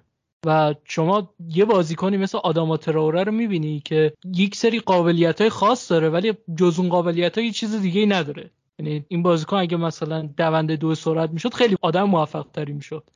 سینا به عجب نکته جالبی اشاره کردی. من فکر می‌کنم اینم لازمه که یه مدتی راجبش بتونیم بحث بکنیم. اینکه یه سری باشگاه واقعا در مورد بازیکناشون بد جوری جوگیر میشن. یعنی فکر می‌کنن این بازیکنه اگر نباشه ما باشگاهمون دیگه تموم میشه و همه موفقیت باشگاه ما به خاطر این. یعنی جدی میگم بازیکنی که یه فصل درخشیده اگر تو هدفت فروشه اگر هدفت درآمدزاییه بهترین راهی که اینو الان ردش کنی بره. به خصوص اینکه بابا تو که بیشتر از همه به شرایط اون بازیکن واقفی. یعنی تو تمرینا داری یارو رو می‌بینی بیرون تمرین شخصیتش رو داری می‌بینی به فیزیکش آگاهی. مربیت می‌دونه که آقا این بازیکنه تو این سیستمی که من به عنوان یه سیستم میان مدت دارم ازش استفاده می‌کنم فقط جواب میده. و اگه تیم مقابل فلان بلاک رو جلو این بچینه ما کاملا فلج میشه اون سمتمون و این بازیکن بازیکن محدودیه. دیگه خودت می‌دونی مسی نیست یارو که بگیم ما به هر قیمتی نگهش داریم. بابا یه فصل یارو حالا چهار تا بازی خوب داشته و یه چیزی من توی کاسبی یاد گرفتم بهتره اینجا بگم. این چیزی که من یاد گرفتم یه قانون کلیه. میگه توی بازار خوب بفروش تو بازار بد بخر. یه قانون کلیه فکر می‌کنم تو فوتبالم جواب میده. دقیقا. و حرفی که منم دارم سر همینه که اگر این باشگاه هدفش درآمدزاییه اینا یه بار آدم تراوره رو تو موقعیت خوبی بودن نفروختن و یک بار هم فصل پیش تابستون یعنی قبل از اینکه این فصل شروع بشه مربی همتون در اون موقع. آیه برونو لاژ میاد یه مصاحبه می‌کنه میگه اگر قیمت دکلان رایس تو این بازار 100 میلیون بیشتره روبن نوه 100 میلیون میارزه. و خب بازیکنی که دو فصل از قراردادش مونده رو تو با این تگی که روش می‌زنی کاری که مدیریت اون تیم می‌خواد انجام بده که درآمدزایی هست رو سختتر می‌کنی. درسته تو نباید بازیکن تو دست کم بگیری اما نباید قیمت هم براش مشخص بکنی. چه قیمت پایین مشخص بکنی که خب طبیعتا مشخصه. باشگاه می‌خوان بزخری بکنن و اونقدری که باید تو درآمد کسب نمی‌کنی. اما اگر قیمت بالا تعیین بکنی بازار خودش خود به خود می‌تونه قضاوت بکنه اون بازیکن و با اون قیمت بازیکن تو نمی‌خره. و من مشکلی که با مدیریت ورز دارم همینه. اگر پلن درآمدزاییه پس به قیمت بفروش. به قول آقا فرهاد تو بازار خوب بفروش. مثل کاری که آینتراخ با یوویچ کرد. یوویچ پیشنهاد 60 میلیون یورویی داشت. سریع فروختنش. حالا بعد از یوویچ چیکار کردن؟ با 20 میلیون آندر سیلوا رو گرفتن. به همین راحتی. و براشون جواب داد.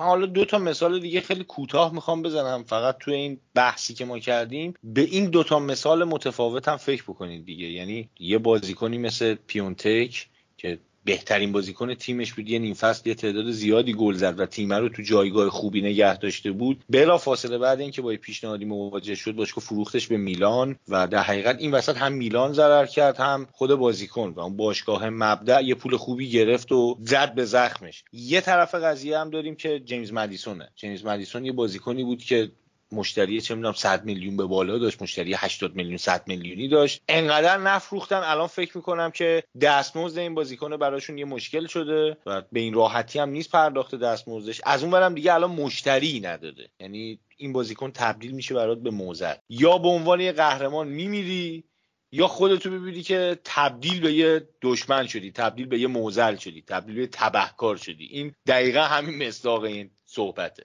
ممنون فراد. فراد با دو تا مثالی که زد راه رو باز کرد که من برم سراغ تهران و مسئله بعدی. از پیونتک میلان مثال زد و از حقوق مدیسن من الان می‌خوام در مورد میلان و حقوقاش صحبت کنم. چون یکی از پارامترهایی که باید بالانسش رو رعایت کنیم حقوق و یکی از تیم هایی که دیدیم سر رعایت بالانس حقوقش چه اتفاقاتی افتاد و سه تا از مهمترین اسست هاش رو از دست داد یعنی دوناروما هاکان و کسیه. یعنی این مسئله مسئله مهمیه که می‌تونه باشگاهی که اوضاع مالی خوبی رو نداره به همچین روزی بندازه. تهران با تو میریم جلو و مسئله بالانس کردن حقوق.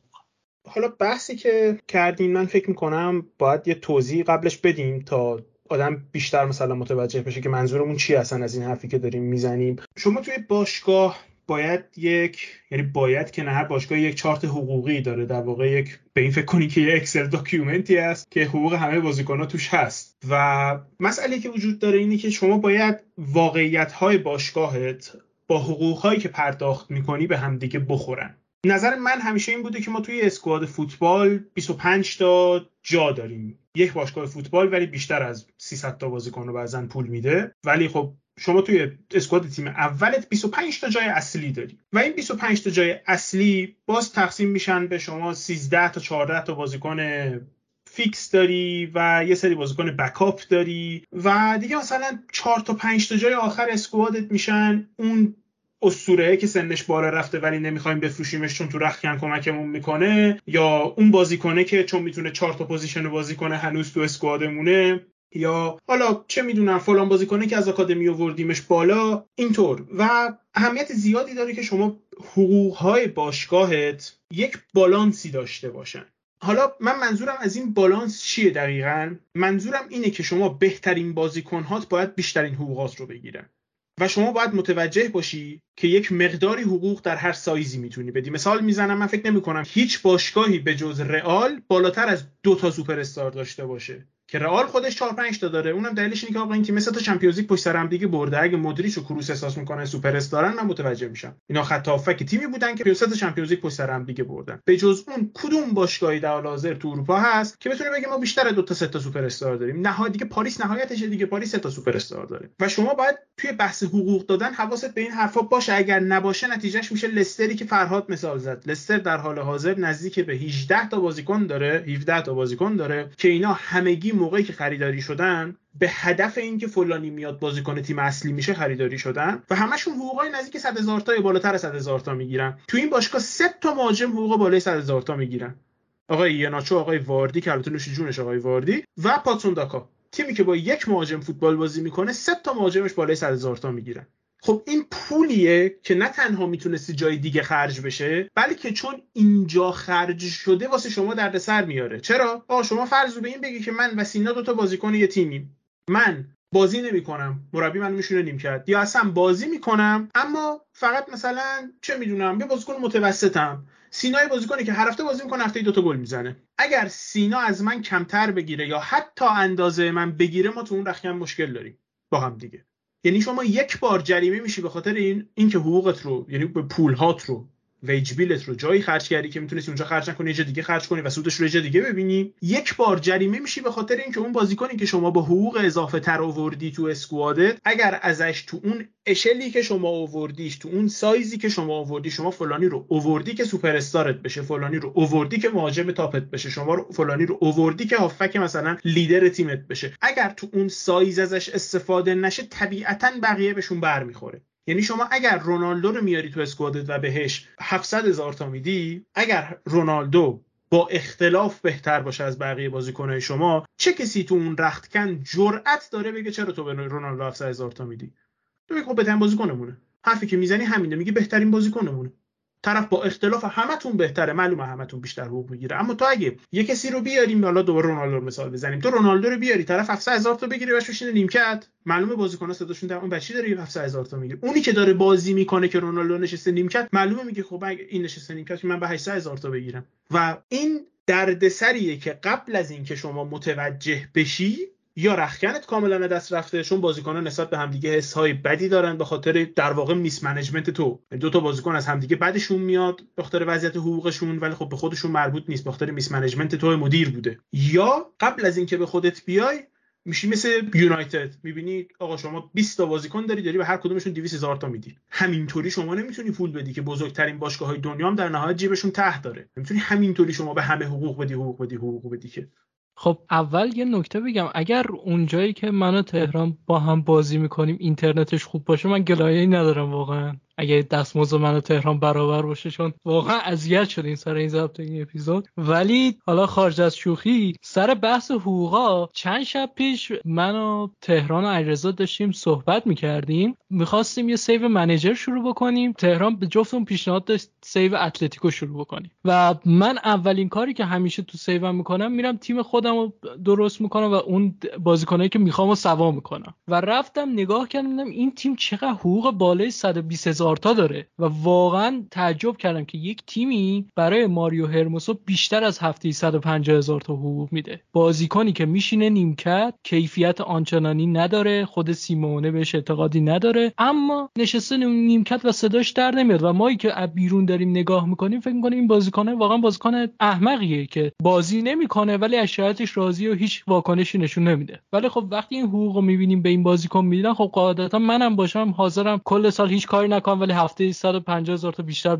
دستمزد دریافت بکنن و علاوه بر لستر من خواستم بگم که اتلتیکو مادرید هم همین مشکل رو داره. یعنی یه بخش زیادی از مشکلات مالی این باشگاه سر همینی که این تیم کلی بازیکن داره که بالای 120 هزار تا تو هفته می‌گیرن. من اگر اشتباه نکرده باشم 12 تا بازیکن این تیم همچی شرایطی داره مراتا 180 هزار تا پول می‌گیره. ژائو فلیکس حقوقش همینقدر بالاست. گریزمان که خب مشخصه چون از بارسلونا گرفتنش خودش تو بارسلونا یه حقوقی می‌گرفته که نصف همونم بگیره باز حقوق زیادیه. و شما وقتی یه همچین مقدار حقوقی رو در هفته به بازیکنات میدی طبیعتا ازشون انتظار یه عملکردی رو داری که تو رو متمایز بکنن از بقیه تیم ها و خب اتلتیکو الان دو فصله که کاملا داره درجا می‌ذاره و چه بسا پس رفتم کرده. و تو لستر هم همینه. لستر یک فصل قهرمان شد حالا با کلی حرف و حدیث و اصلا شانس و اتفاقاتی که رخ داد اما خواست باشگاه رو بزرگتر بکنه. خواست یک وجهه بهتری برای خودش بسازه. خواست یه برند بزرگتری رو داشته باشه تو پرمیر لیگ. اما چیکار کرد؟ خریدهای اشتباه با دستمزدهای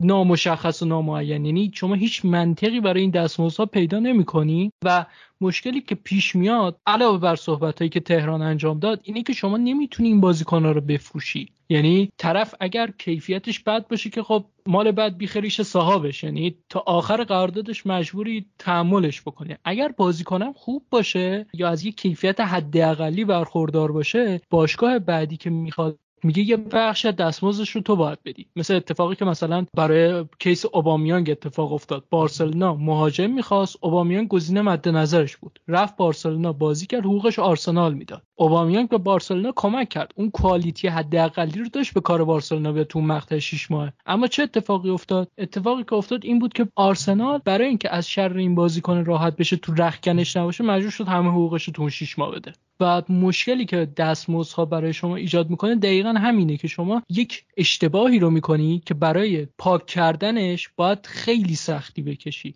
یا باید تا آخر قرارداد اون بازیکن. صبر بکنی تا اون اشتباه به خودی خود پاک بشه. یعنی شما هیچ دخالتی توش نداشته باشی. یا یک شانسی بزنه و یه باشگاه پولداری پیدا بشه این بازیکن رو برداره بیاد ببره. یا مثلا یه باشگاهی پیدا بشه که این بازیکن رو بخواد و شما بتونی باش به توافق برسی. مثل اتفاقی که باز من یوویچ رو مثال بزنم که بهتر باشه. یوویچ بازیکنی بود که تو رئال مادرید 6 میلیون یورو دستمزد می‌گرفت و دستمزد واقعا زیادی برای بازیکنی که نیمکت میشینه و فایده ای نداره. اما فیورنتینا این بازیکن می‌خواست چون مهاجم نداشت. و توافقی که با ما کردن این بود که ما این بازیکنه رو از شما برمیداریم باش توافق می‌کنیم که حقوقش رو خودمون بدیم. یعنی شما هیچ حقوقی قرار نیست پرداخت بکنید اما این بازیکنه رو رایگان در اختیار ما قرار بدید. یعنی قراردادش رو یک جورایی فسخ بکنید. و اینطوری این بازیکن از تیم ما جدا شده یعنی ما 60 میلیون یورو هزینه کردیم برای این بازیکن. بدون هیچ برگشتی یعنی بدون هیچ پولی که به عنوان سرمایه باشگاه ما برگرده.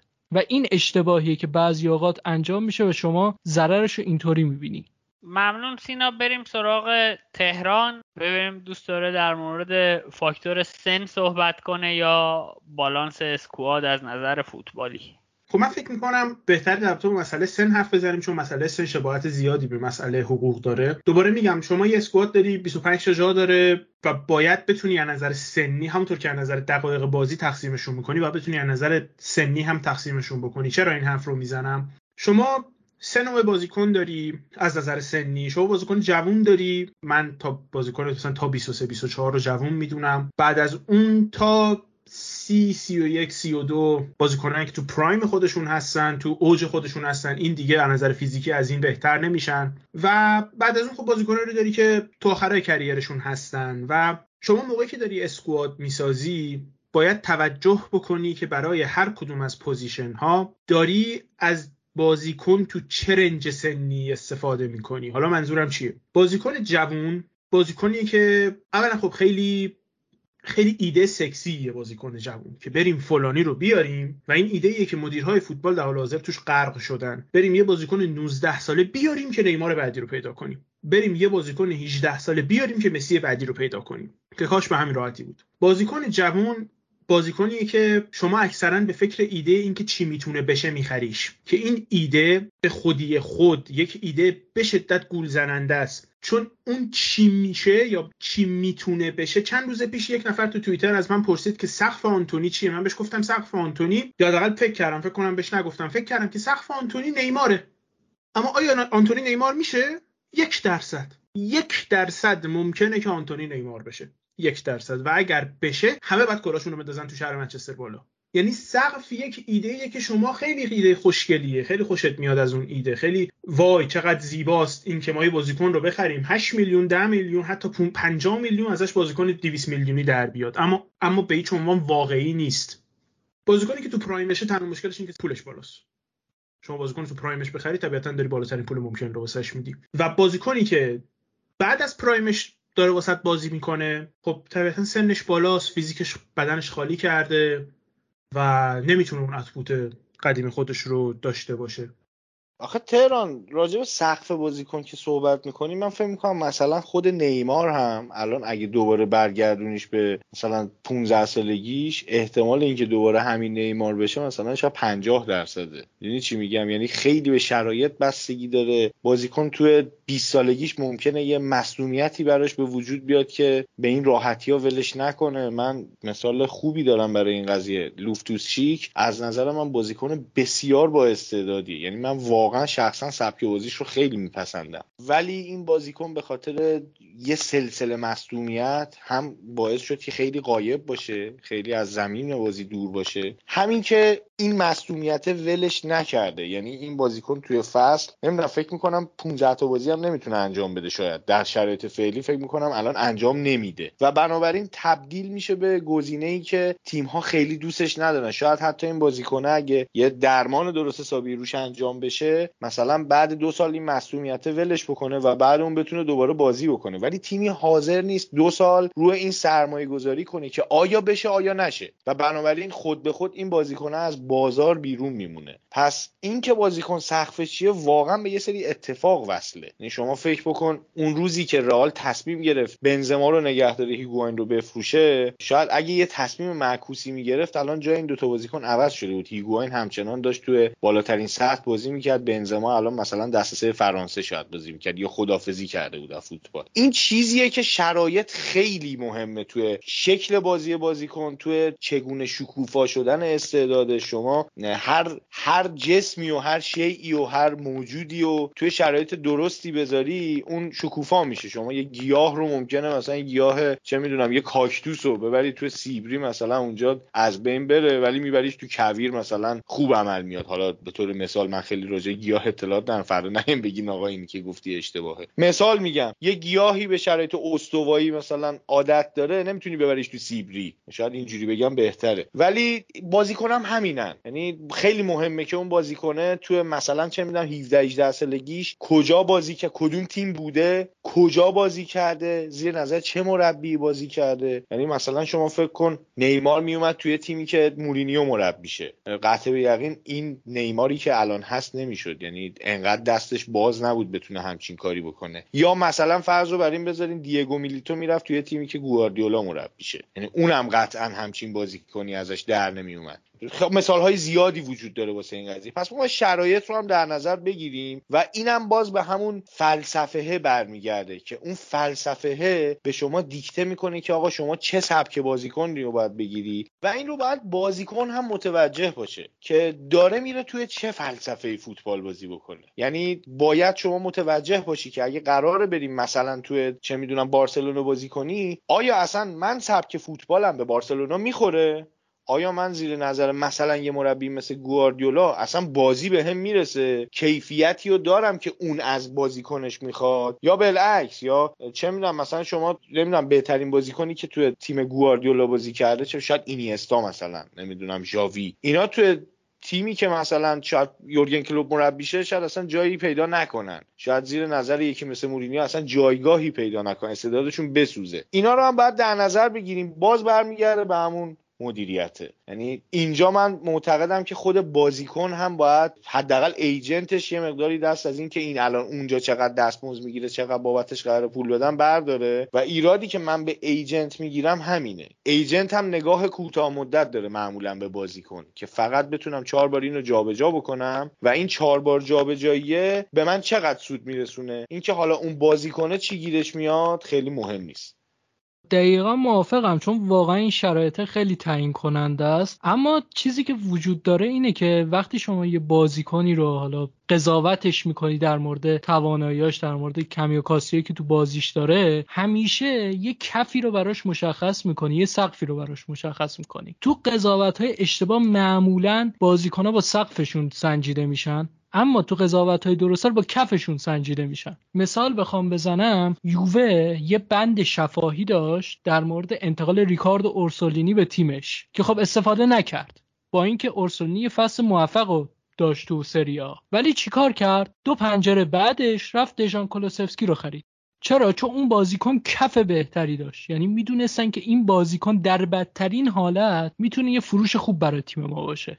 و همینم شده. دژان کلوسفسکی الان تو تاتنهام داره یک جوری عملکرد خودش ثبت می‌کنه که اگر تاتنهام حتی پول هم نداشته باشه دژان کلوسفسکی رو خریداری بکنه مشتری براش پیدا میشه. اما اگر یوونتوس برگرده به همون نقطه و اورسولینی رو بخره اون پولی که می‌تونه فروش کلوسفسکی به دست بیاره رو نداره. در نتیجه حالا من می‌خوام چی رو بگم؟ اینکه تو قضاوت هایی که تیم های recruitment دارن در مورد بازیکن های جوون این اشتباه وجود داره و چوبش رو می‌خورن. حالا من خودم چون خیلی دوست دارم این زمینه رو یعنی زمینه استعدادیابی و scouting رو خیلی دوست دارم خیلی خوشم میاد بازیکن های جوون رو شناسایی بکنم ببینم کی تو کدوم لیگ این فصل تونسته درخشش داشته باشه بتونه یه کار خاصی رو انجام بده. اما واقعیتش اینه که ریت کردن این بازیکن ها اینکه بتونید قضاوتشون بکنید به درد چه تیمی می‌خورن به درد چه نوع فوتبالی می‌خورن هم زمان بره همین که نیروی زیادی رو میطلبه. یعنی شما یه تیم فوق العاده حرفه‌ای می‌خواید همین که خود اون بازیکنم باید سازگار باشه با محیط. یعنی اون بازیکنه از اون مدل بازیکنه اصطلاحا ادایی و اطواری نباشه که بگه نه من این مدل باشگاه نمیام. یعنی مثلا من نمیرم مثلا وست هم بازی بکنم که بعدم برم آرسنال که بعدش باشم برم سیتی. نه من می‌خوام اینجا جوری بازی بکنم که مستقیم برم بارسلونا. و خب این مدل بازیکن ها هم وجود دارن که تو باید ازشون دوری بکنی. یعنی اینجا صرفا اشتباه های مدیریت محدود به قضاوت هاشون در مورد کیفیت فنی نمیشه در مورد شخصیت بازیکن هم هست که تو بازیکن تو درست انتخاب بکنی. بازیکن شخصیت معقول و نرمالی داشته باشه نه یک بازیکن خیلی خاص و عجیب و غریب.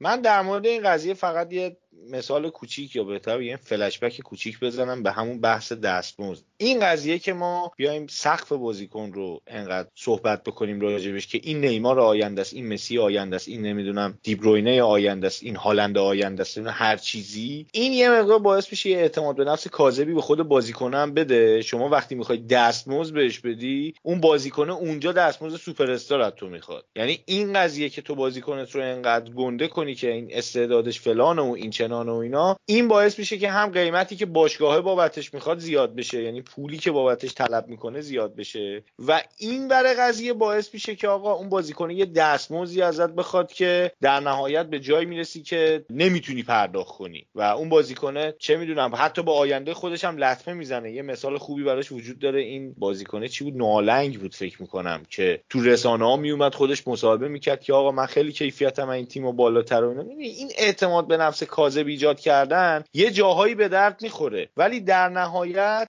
توف سربالاست دیگه. صاف میاد می‌خوره تو صورت خودت. ما در کل باید اینو بپذیریم که بازیکن جوون خریدنش کاشت دیم نیست. که شما همینطوری بخریش بپاشیش خودش بازیکن بشه. و میگم برعکس این قضیه هم کاملا هست. یعنی بازیکن نمی‌خوام از حرف من اینطور برداشت بشه که ما فقط باید تو اسکادمون بازیکن پیر نگه داریم. چون نتیجه اون میشه لیورپول. میشه خط هافبکی که شما یک درک بیسیکی از نوع بازی لیورپول داشته باشی وقتی بازی رو نگاه می‌کنی پیش خودت میگی این هافبک ها چی هن؟ اینا چرا اینطوری بازی می‌کنن؟ هیچ کدومشون نمی‌تونن کمکی به تیم بکنن. و میگم من فکر می‌کنم از نظر سنی هم در نهایت باز هنره یعنی باز یک روش نیست که بگیم برو 4 تا بازیکن 25 ساله بگیر 3 تا بازیکن 22 ساله بگیر نه اینطور نیست هنره. شما رئال مادرید رو می‌بینی که با یه اسکوادی که نسبتا سن بالایی داشتن 3 تا Champions League بردن. یعنی اینطور نیستش که نشه با بازیکن سن بالا برد. با بازیکن سن پایین هم می‌بینی که اون آژاکسی که تا نیمه نهایی Champions League بالا اومد تیم آقای تن‌هاخ فکر می‌کنم دو تا 3 تا بازیکن سن بالا داشت. بیشتر از این یادم نمیاد. بقیه‌شون همه بچه بچه بودن دیگه. بقیه‌شون کاپیتانشون یه دلیخت 19 ساله بود دیگه. 20 سالش بود. چقدر بود مگه؟ من فقط یه نکته آخر بگم در مورد همین سن. یه بازی وجود داره بین 24 تا 28 که بازیکنهایی که هم سقفشون مشخصه هم کفشون مشخصه همین که تو می‌تونی قضاوتشون بکنی چون به قول نوید دیتا معنادار تولید کردن. و خب این به نظر من یه چیت کدیه که تو بازار وجود داره که تیم‌ها بتونن ازش استفاده بکنن. یعنی تو تو یه پستی همین الان یک نیازی داری که می‌خوای برطرفش بکنی. بازیکن جوان بیاری دو سال و زمان می‌خواد بازیکن سن بالا بیاری دغدغه اینو داری که فردا جایگزینش کی باشه. اما اون بازیکن 25 ساله 26 ساله حداقل 5 سال برای تو بازی می‌کنه. اگر خیلی کیفیتش خوب باشه می‌تونی یه تمدید دو سال سه ساله هم باش داشته باشی که تو اون اسکات بمونه و بازیکن جایگزین تعلیم بده. ولی یک سری از باشگاه ها این نگاه ها ندارن تو اسکواد سازیشون و به نظر من اشتباه می‌کنن. چون ما یک بار این کار کردیم نتیجهش هم دیدیم. ما لوکا مودریچ رو وقتی آوردیم رئال مادرید تو سنی بود که تو همین بازه بود. یعنی 26 و نیم ما آوردیمش رئال مادرید و هنوز داره برای ما بازی می‌کنه و تازه این فصل یکی دو تا بازی افت کرده. و شما حساب کنید طرف 10 سال رئال مادریده. و میگم این واقعا بازه ای که بعضی از مدیرا جدیش نمی‌گیرن و من فکر می‌کنم اشتباه می‌کنن. چون بازاری که تو این روزا هم بازیکن توش زیاده هم قضاوت کردنش راحت تره به خاطر اینکه data ی مشخص و خوبی وجود داره از این بازیکنان سینا این چیزی که صحبت می‌کنین راجع به دریکسیت کرد من باهاش کاملا موافقم. ولی اینکه همه مدیرا نمیرن سمت این بازیکن یه دلیل خود بازیکن هم می‌دونه که الان چه data یی تولید کرده و الان چقدر قرار دستمزد بگیره. اگر data ی خوبی تولید کرده باشه قاعدتا هر تیمی حاضر نیست بره با هر دستمزدی هم حاضر نیست کار بکنه. اینم مسئله ای که باید بهش توجه کرد. مثلا چه می‌دونم بازیکن 26 7 ساله داریم مثلا دی‌آمبروزیو data ی معناداری که تولید کرده data ییه که فقط آقا نوید قبول داره. البته ما مختص هم هستیم ولی در کل. آره ولی مثلا چه می‌دونم مدریچ هم یه data یی تولید کرده که مشخصه دیگه. اینه که اگر نمیرن سراغ همچین بازیکنایی صرفا به خاطر ندانستنش نیست. یه مقداری تواناییش هم به مهمه دیگه. یعنی ما همین الان تو باشگاهی که من طرفدارشم مسئله داریم به اسم تمدید قرارداد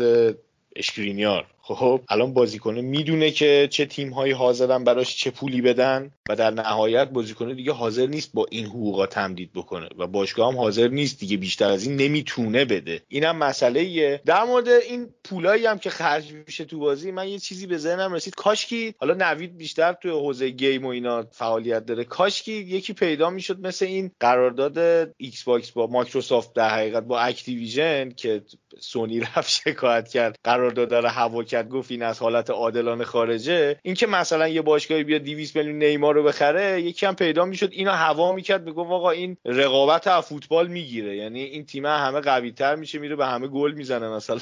کاش که اینم یکی میومد هوا می‌کرد. نمی‌دونم حالا امیدوارم یه همچین نهادی در آینده پیدا شه.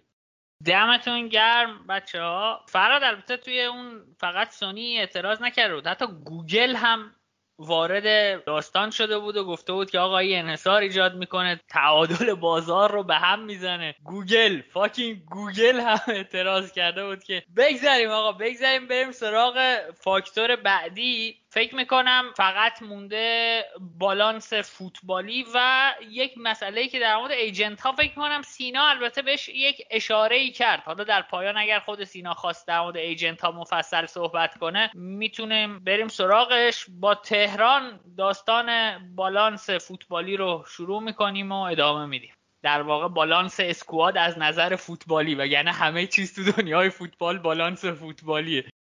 حالا در رابطه با در واقع بالانس فوتبالی اسکواد ما بحث طولانیه و فکر نمی کنم بشه تمام بحث رو همینجا بحث کرد و تمامش کرد و شاید حتی بعدا مجبور باشیم دربارهش بیشتر حرف بزنیم. اما در نهایت خلاصه مطلب اینی که همونطور که گفتم شما توی یک باشگاه فوتبال یک پول محدودی داری یک جایگاه های یک صندلی های محدودی داری معمولا 25 تاست و خب شما باید تو همین قالب این 25 تا بتونی یک اسکواد کامل در بیاری. نمی‌تونی جوری خرید کنی یا جوری اسکواد بسازی که 25 تا بازیکن داشته باشی و تشم دفاع راست نداری تشم دفاع چپ نداری تشم هافک نداری. و خب اینجا میگم مسئله ذره پیچیده تر میشه. ما می‌تونیم مثال شاید مثال چیز خیلی مثال خوبی باشه. مثال ریچارلیسون به تاتنهام که خب وقتی ریچارلیسون به تاتنهام قطعی شد یا اصلا حرفش اومد ما فکر می‌کنم همگی موافق بودیم که ریچارلیسون سطحی هست که بتونه توی باشگاه تاپ 6 حالا با ارفاق بازی بکنه. اما بحث اصلی این بود که خب اسکوادی که توی خط دفاع وسط مشکلات مشخصی داره توی خط هافبک مشکلات مشخصی داره و دروازه‌بان هم کلهم نداره چرا باید بره 60 میلیون و وقت مذاکره و یکی از سندلی های باشگاه و همه این هزینه ها رو بکنه در نهایت که بره ریچارلیسون رو بیاره. پولی که می‌شد جای دیگه ای خرج بشه پولی که می‌شد خرج تقویت هافبک باشگاه بشه. ما همین سوال رو شاید در تو با گاکپو پرسیدیم که خب باشگاه لیورپول به اندازه کافی بازیکن جلوی زمین داره. در واقع نقطه ضعفشون نقطه نقطه حملهشون نیست خط حملهشون نیست. جاهای دیگه نقطه ضعف مشخصتری دارن. شاید شما در تو چلسی هم این سوال رو پرسیده باشین که اگر پرسیده باشین به نظر من کاملا منطقیه که باشگاهی که رفته پول داده و دوتا وینگر خریده خب این باشگاه هافبک نداره. واسه چی رفته دوتا وینگر خریده؟ من فکر می‌کنم دو تا مسئله است در رابطش یکی از مسائل بحث فرصت بازاره. یک سری فرصت ها در بازار پیش میان. صرف نظر از اینکه شما squad ت کجا ضعف داره و کجا مشکل داره. و کجا رو باید تقویت کنی و کجاش چی جوریه و خب شما می‌تونی از این منطق استفاده بکنی که بازیکنی مثل ریچارلیسون به squad ما کمک می‌کنه حتی اگه ما هافبک نداریم و بری ریچارلیسون رو بگیری. اما خب اون طرف قضیه اینه که میگم باز شما یه سری ریسورس محدود داری. حتی زمانی که شما صرف مذاکره با بازیکن ها می‌کنی بخشی از اون ریسورسته. و حتی اگر مثلا مثل مدیریت جدید چلسی اینطور باشی که مدیریت به دلیل اینکه تیم بزرگیه همزمان با سه چهار تا بازیکن مذاکره می‌کنه باز هم سه چهار تا جا داری. نه صد تا نه هزار تا نه بینهایت. باید در یک مقدار محدودی مذاکره کنی. بگذریم از پول بگذریم از جای اسکواد بگذریم از دقایقی که شما می‌تونی به بازیکن‌ها ارائه بدی. و من فکر کنم منظور از بالانس فوتبالی اسکواد همینه. شما اگه همه چیزهای دیگر رعایت کنی اما تو اسکواد تافک دفاعی نداشته باشی وقتی تیم 4 3 بازی می‌کنه خب طبیعتا هیچ موفقیتی نمی‌رسی. و ولی فکر می‌کنم خب این قضیه شاید نسبت به مسائل دیگه که گفتیم خیلی حالت هنرتر داشته باشه. چون اینجا دیگه دستت خیلی بازه که دو هافک دفاعی داشته باشی یا نه. یه دونه هافک دفاعی تو اسکوادت داشته باشی سه تا هافک دفاعی تو اسکوادت داشته باشی. و خب اینشی که من فکر می‌کنم که یه ذره مدیر رو به چالش می‌کشه. ممنون تهران من یه نکته اضافه کنم و بریم سراغ سینا و فرهاد. ببین در واقع اینجا شما این بالانس فوتبالی اسکواد اون جاییه که دقیقا هر تصمیمی تو بگیری فقط اون تصمیمه رو نگرفتی. یعنی هزار تا چیز جانبی داره. نمی‌دونم. شما به قول تو اینکه میگی رفتن ریچاردیسون رو خریدن شما فقط ریچاردیسون رو نخرید. شما نفر ساعت به قول این پروژه پیمانکارها خرج کردی برای که این بازیکنه رو بیاری. یعنی یه هزینه اونجا شده. یک سیت توی تیمت اشغال شده. یعنی دیگه n منهای یک seat جا داری. تعداد جایگشت هایی که می‌تونی باهاش اون صندلیات رو پر کنی محدودتر شده. و ممکنه توی اون بازه یک option دیگه ای رو از دست داده باشی برای جذب. یعنی اینکه این رو هنرتر می‌کنه برای اینه که اینجاست که تو نتیجه تصمیم نگرفتنهات رو هم می‌بینی. و بعضی موقع نتیجه تصمیماتی که نمی‌گیری رقیب مستقیمت رو قوی تر می‌کنه. میشنویم سینا یا فرهاد هر کدومتون صحبتی دارید. خب در مورد بالانس فوتبالی اسکات من با صحبت تهران موافقم. فقط یه نکته وجود داره. من حالا گفتم در مورد تمدیدا به نظرم تو این قسمت میشه صحبت کرد چون یه بخش زیادیش مربوط میشه به همین بالانس اسکات من به یه نتیجه رسیدم. حالا یه تئوری تو ذهنمه. به نظر من شما از بازیکنی که از کیفیتش مطمئنی و تو ترکیب اصلی جایگاه مستحکمی داره به راحتی نباید گذر بکنی و باهاش اگر امکان تمدید داری باید تمدید بکنی و تمدید نکردن شما بالانس اون اسکواده رو به هم می‌زنه. چون صرفا اینکه یک پست تعداد بازیکناش کمتر شده باشه بالانس فوتبالی یک اسکواد به هم نمی‌زنه. اینکه یک بازیکن با یک بازیکن دیگه هم جایگزین بشه اون بالانس رو به هم می‌زنه. چون بالاخره هر چقدر پروفایل ها شبیه به هم باشن باز بازیکن ها خصوصیت های متفاوتی نسبت به همدیگه دارن که شکل بازی اون تیم ها رو عوض می‌کنه. و من فکر می‌کنم اگر شما با اون بازیکنه تیم تو نقطه درستی قرار داره داره نتیجه می‌گیره حفظ کردن اون بازیکن و پیشنهاد تمدید دادن بهش کار معقولانه تریه تا اینکه شما اون بازیکن رو با یه قیمت خوبی بفروشی. بری یک بازیکنی که حالا سقف بالاتری داره یا بازیکنی که تو بازار مشتری بیشتری داره اونو جذب کنی بیاری. مثالی که می‌خوام بزنم تو بحث قبلی من در مورد رومن سایس گفتم. گفتم این بازیکن بازیکنی بود که فصل پیش تو Premier League جواب داده بود و داشت خوب بازیشو می‌کرد و شما این بازیکن رو تمدید نمی‌کنی میری ناتان کالینزو میاری. و خب چرا؟ این بازیکن جام جهانی هم بازی کرد ما کیفیتش هم دیدیم و الان هم تو بشیکتاش داره خوب بازی می‌کنه. تو اون لحظه ای که داشتی تصمیم می‌گرفتی که رومن سایسو بدی و کالینزو بیاری دقیقا به چی فکر می‌کردی؟ آیا به این فکر نمی‌کردی که این کیفیت قرار سلب بشه از تیم تو و یک کیفیتی که حالت نسیه مانند داره. یعنی تو مطمئن نیستی همه اون quality به تیمت اضافه میشه رو داری خریداری می‌کنی. و یه مثال دیگه ای هم که دارم تمدید نکردن ما با رافائل وارانه. رافائل واران به نظر من مدافعی بود که تو رئال مادرید آینده داشت. به نظر من پیشنهاد تمدیدی که از طرف باشگاه به واران داده شد عادلانه نبود نرمال هم نبود. چون بازیکنی که پیشنهاد 200 هزار تا تو هفته از پرمیر لیگ داره نمیاد با 5 میلیون یورو بر رال بازی بکنه. و خب اون موقع این پیشنهاد به نظرم پیشنهاد غیر منطقی می اومد و الان که جایگزین واران که رودیگر باشه اومده رال مادرید و داره 9.5 میلیون یورو از ما می‌گیره و تفاوت دستمزدش با واران تو یونایتد 1.5 میلیون یوروه من به این نتیجه می‌رسم که مدیریت اشتباه کرده. چون یک بازیکنی که ثابت شده بود رو از دست داد و بازیکنی که گرفته تا الان معمولی بوده و معلوم نیست چقدر از اون کیفیت رافائل واران رو با ما برگردونه. و من الان بحثی که دارم اینه که تو در نهایت مجبور شدی به یک بازیکنی رو با حقوقی بالاتر از 5.5 میلیون یورو که در نظر گرفته بودی به این تیم بیاری اما اون کیفیت رو نتونستی به تیمت اضافه بکنی و این در نتیجه بالانس فوتبالی این اسکواده به هم ریخته. و من می‌خواستم نظر تهران و فرهاد و خودت رو نوید راجع به موضوع بدونم که آیا من تو گوشه ذهنم دارم نسبت به این مسئله سختگیری می‌کنم یا نه. واقعا یه همچین چیزی می‌تونه درست باشه. خب به نام خدا آره سینا یه مقداری به نظرم داری چیز می‌کنی داری سختگیری می‌کنی. چون من تا جایی که یادمه خود واران هم یه جوری بود که حالا حتی به نظرم اگه پیشنهادش هم رئال می‌برد بالا شاید خود واران هم یه جورایی به این نتیجه بود که دلش می‌خواست بره منچستر. در مورد این یه قضیه من اینجوری فکر می‌کنم. ولی من روی کرده رئال رو میپسندم در این موضوع که نذاش طرف به اصطلاح آزاد بره. از این خیلی خوشم اومد یعنی هر جو شده یه پولی از توش در آوردم. الان گفتم دیگه ما مثلا در مورد اشکرینیار این داستان رو داریم که الان پیشنهادهای خوبی داره. و با این پیشنهاداتی که داره خب قاعدتا با حقوقی که اینتر بهش میده حاضر نیست تمدید بکنه. حتی یک دو تا از این روزنامه نوشته بودن که آقا نه تنها فقط دستمزد بلکه پروژه ورزشی که تیم های دیگه دارن برای این بازیکن جذابتره. پس نتیجه می‌گیریم که اصلا این بازیکن رو تقریبا ما از دست دادیم رایگان هم از دست دادیم. در مسئله تمدید قرارداد من موافق این هستم که ما سقف حقوق داشته باشیم. یعنی کاملا موافقم.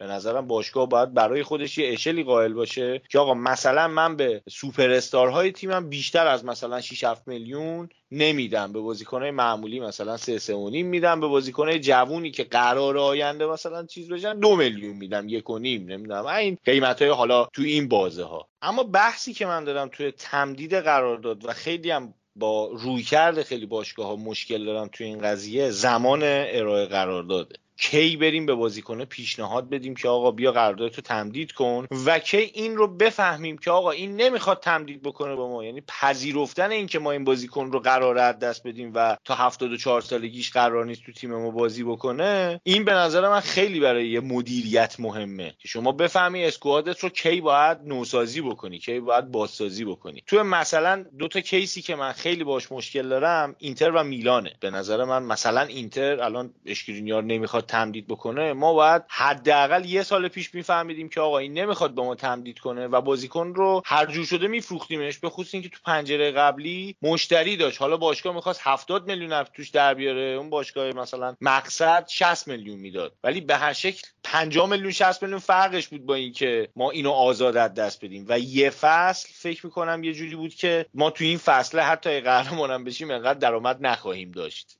اینم خیلی مهمه. انقدر این قضیه تمدید قرارداد تو اقتصاد باشگاه مهمه و زمانبندی بدی دارن تیما براش. یا مثلا چه می‌دونم در مورد کسیه شاید بهتر بود باشگاه میلان متوجه می‌شد یه فصل قبلش که آقا این نمی‌خواد یعنی کنار میومد با این قضیه که این نمی‌خواد تمدید بکنه و ما بریم یه بازیکنی بک... یه بازیکنی بخریم و این رو به فروش برسونیم. حالا چه می‌دونم 20 میلیون هم پول میدن بابتش عیبی نداره. یا در مورد دوناروما اگه اینا یکی دو سال قبلش به این نتیجه می‌رسیدن که این نمی‌خواد تمدید بکنه یعنی میپذیرفتن که این نمی‌خواد تمدید بکنه به خصوص اینکه خیلی مشخص بود یعنی نیازم نبود شما نوستراداموس باشی اینو بفهمی. از رفتار بازیکن این که شما هرچی پیشنهاد میدی ایجنتش میاد 500 هزار تا می‌ذاره روی پیشنهاد قبلی سر همین باید بفهمی که این داره بازیت میده این داره با زمان بازی میده که فقط این مدترم بگذرونه و بعدش آزاد جدا بشه. بره اون تیمی که دلش می‌خواد یه حقوق خفنی بگیره یه شیتیل خوبی هم بگیره بابت امضا. پس باید شما قبول کنی که آقا بازیکن قرار از دست بدی و بری هم جایگزینش رو پیدا بکنی تو زمان مناسب. یعنی این بازیکن وقتی داره رایگان ازت جدا میشه پدر اون باشگاه در میاد تا جایگزین مناسب کنه. شما حساب کن توی یه فاصله سه چهار ماهه شما قرار جایگزین رو پیدا کنی. اون بازیکنه که رفته شما هیچ پولی ازش به دست نیاوردی فقط دستمزدش آزاد شده. و الان باید بری بابت جایگزینش حداقل سی میلیون مثلا پول فقط ترنسفر بازیکن به باشگاه بدی. بعد بیاری به اصطلاح دستمزدی هم حالا بهش بیار دستمزدش باز شده نداره. ولی اون سی چل میلیون بعد به باشگاه فشار میاره و یه جاهایی از کار رو لنگ می‌ذاره. این چیزیه که من باش خیلی مشکل دارم. تو یه سری باشگاهی انگلیسی مثلا یکی از دلایلی که من فکر می‌کنم منچستر سیتی الان پردرآمدترین تیم فوتبال دنیاست همینه. بازیکن رو به موقع میفروشن. یعنی هر بازیکنی می‌خواد آقا ریم استرلینگ جزء خوبای این تیم بود. اینا موقعی که مشتری واسش اومد پول خوب گرفتن فروختن. نمی‌دونم رئال کاسمیرو ستاره این تیم بود. حالا به قول نوید جا داشت بیشترم بگیرن. ولی بالاخره پول رو گرفتن فروختن. 70 میلیون 70 میلیون اگه اشتباه نکنم گرفتن دیگه. و پول خوبی گرفتن. واران رو وقتی که فهمیدن آقا نمی‌خوایم تمدید بکنیم اصلا خودمون نمی‌خوایم تمدید کنیم. بفروشیمش یه پولی ازش به دست بیاریم بریم یه جایگزین حداقل یه گوشه کار رو بگیره. این دوتا روی کرد رو توی فوتبال اگر ما مقایسه بکنیم عملا نتیجهش توی حداقل درآمدزایی باشگاه میشه باشگاه موفق باشگاه ناموفق. من اینو فقط اضافه بکنم به بحث که سینا تو گفتی که یه موقعی تو یه بازیکنی تو تیمت داری که یه کوالیتی به تو میده و تو این نقد رو ول می‌کنی و میری میچسبی به نسیه اینکه بازیکن دیگه ای که بیاد چی میشه. من فقط می‌خوام به این اشاره کنم که اون نقدی که تو از بازیکن داری و این دقیقا حرفی که من به نوید می‌زنم در رابطه با مسئله دیتا و اونم اینه که اون نقدی که تو از بازیکن داری اون دیتا که تو از بازیکن داری کارایی که کرده نه کارایی که می‌کنه. و تو نمی‌تونی از فکر اینکه فلانی پارسال این کار رو اسما کرده پس امسال هم قطعا این کار رو می‌کنه مسیر رو یا این فرصت رو از خودت بگیری برای اینکه رو به جلو حرکت کنی. یک موقع هست که آره فلانی فلان کار رو پارسال واسه ما کرد. یا تو 6 سال گذشته این کار رو واسه ما کرده. اما باز هم تو وقتی به کلیت شرایط نگاه می‌کنی می‌بینی که آقا خب فلانی فلان کار رو واسه ما کرده اما الان به هر دلیلی یعنی یا مدت قراردادی که می‌خواد زیاده یا پولی که می‌خواد زیاده یا شرایط اصلا درست نیست خب ما نمی‌تونیم با این آدم ادامه بدیم و ما باید این شجاعت رو از خودمون نشون بدیم که یک قدم رو به جلو برداریم. نه که بگیم که آقا فلانی این کارو چون اون نقدی که تو فکر می‌کنی حقیقتش اینه که نقد نیست سینا طرف پارسال 45 تا گل واسه تو زده باشه هیچ تضمینی نیست سال دیگه هم واسه تو 45 تا گل بزنه. به هیچ عنوان تضمینی نیست که سال دیگه هم واسه تو 45 تا بزنه. و این بحث رو میگم ما با نوید سر data می‌کنیم که من به نوید میگم که تنها مشکل من با data اینه که آقا data بعضا نشون میده فلان بازیکن فلان کارو کرده ولی تو نهایت نتیجه که می‌تونی از این قضیه بگیری که فلانی فلان characteristic و داره. نمی‌تونی بگی مطمئنا تو اون کار فوق العاده است. نظرم در مورد داستان واران و اینا که با فرهاد کاملا منطبقه ولی در داستان data حرف اینه. یعنی حرف من اینه که آقا من اینکه این data صرفا در مورد characteristic به ما اطلاع میده رو هم اصلا نمیپذیرم. به دلیل اینکه آقا بازیکن بالاخره درصدی رو درصدی از آنچه که بوده است ارائه میده در فصل پیش. یهو تموم نمیشه. یعنی بازیکن میگم لیوان شیر نیست که فصل پیش پر شده باشه یا بریزیش رو زمین. در نهایت یک چیزی به تو میده اون دیتا که می‌تونی بر مبناش تحلیل کنی و مسئله اینه که یک یک مسئله دیگه ای هم که وجود داره که من فکر می‌کنم حرف سینا در مورد نقد بودن این دیتا و این عملکرد درسته این ویژگی ثباته. ببین بعضی موقع آره شما داری مثلا میگی دیتایی که این آدم توی 4 سال 25 سالگی تا 29 سالگیش تولید کرده شاید برای 32 سالگیش مثلا نمی‌تونید بهش اتکا کنی. ولی مسئله اینه که تو اگه این بازیکن رو از دست بدی داری بازیکنی که توی رختکنت بوده مربیت رو می‌شناسه می‌دونه شب جمعه اون شهر کیه و یک ارتباطی بینش با رخکن شکل گرفته رو هم داری میدی و میری یکی و میاری که همه پارامترها احتمالیه. یعنی در نهایت تو بازیکن خودت که عمل کرده خوبی داشته تعداد پارامترهای قطعیش بیشتره. این رو من قطع قطعا ادعا می‌کنم. اما حرفت رو میپذیرم. اما حرفت رو میپذیرم که یه جایی شما می‌تونی بگی آقا آره این به من این پنج تا پارامتر قطعی رو میده. منتها من اگه ریسک کنم سر این بازیکن و بگیره و جای ریسک هم دارم. مسئله اینه من همه اسکوادم رو با ریسک نبستم. جا دارم برای دو تا ریسک کردن. اگر ریسک من توی این بازیکن بگیره به جای اینکه 5 تا پارامتر قطعی رو داشته باشم من ریسک می‌کنم برای 11 تا پارامتر احتمالی. و همون گام به جلو بردنه. این بستگی به شرایط squad ت هم داره. همین. من در مورد data یه چیزی بخوام به حرفای نوید اضافه بکنم. یه مثالی هست راجبش که میگه یه روز به یه بنده خدایی میگن که آقا می‌تونی مثلا 5 تا نون سنگک بخوری؟ میگه که وایس نیم ساعت دیگه بهت میگم. میره یه نیم ساعت دیگه میاد میگه بله می‌تونم. بهش میدن می‌خوره. بعد میره دوباره بهش میگن که آقا 10 تا هم می‌تونی بخوری؟ میگه وایس یه ساعت دیگه بهت میگم. یه ساعت بعد میره میاد میگه بله می‌تونم. خلاصه این چرخه تکرار میشه می‌رسه 50 تا نون سنگک. طرف میاد 50 تا نون سنگک رو بخوره میگه فلانی تو میری اونجا مثلا چیکار می‌کنی یه ساعت بعدش میای میگی می‌تونم. میگه میرم یه دور می‌خورم ببینم می‌تونم یا نه. حالا اینم حکایت همین data هست دیگه. بازیکنی که یه بار یه سری هر آدمی هر موجودی یه بار یه کاریو کرده باشه قطعا راحت تر دوباره اون کار رو تکرار خواهد کرد. و و در مورد این چیزی که سینا راجبش صحبت کرد که مثلا بازیکن نقد و شما ول کردی رفتی نسیه رو چسبیدی. اولا مثلا رومن سایس رفته بشیکتاش پس قطعا دستمزد مثلا 25 میلیون در هفته نمی‌گیره. خب یعنی دستمزد خیلی محدودی می‌گیره که ولورهمپتون از پسش به راحتی برمیاد. در کنار اون می‌تونست بازیکن نگه داره. آروم من کلا با سیستم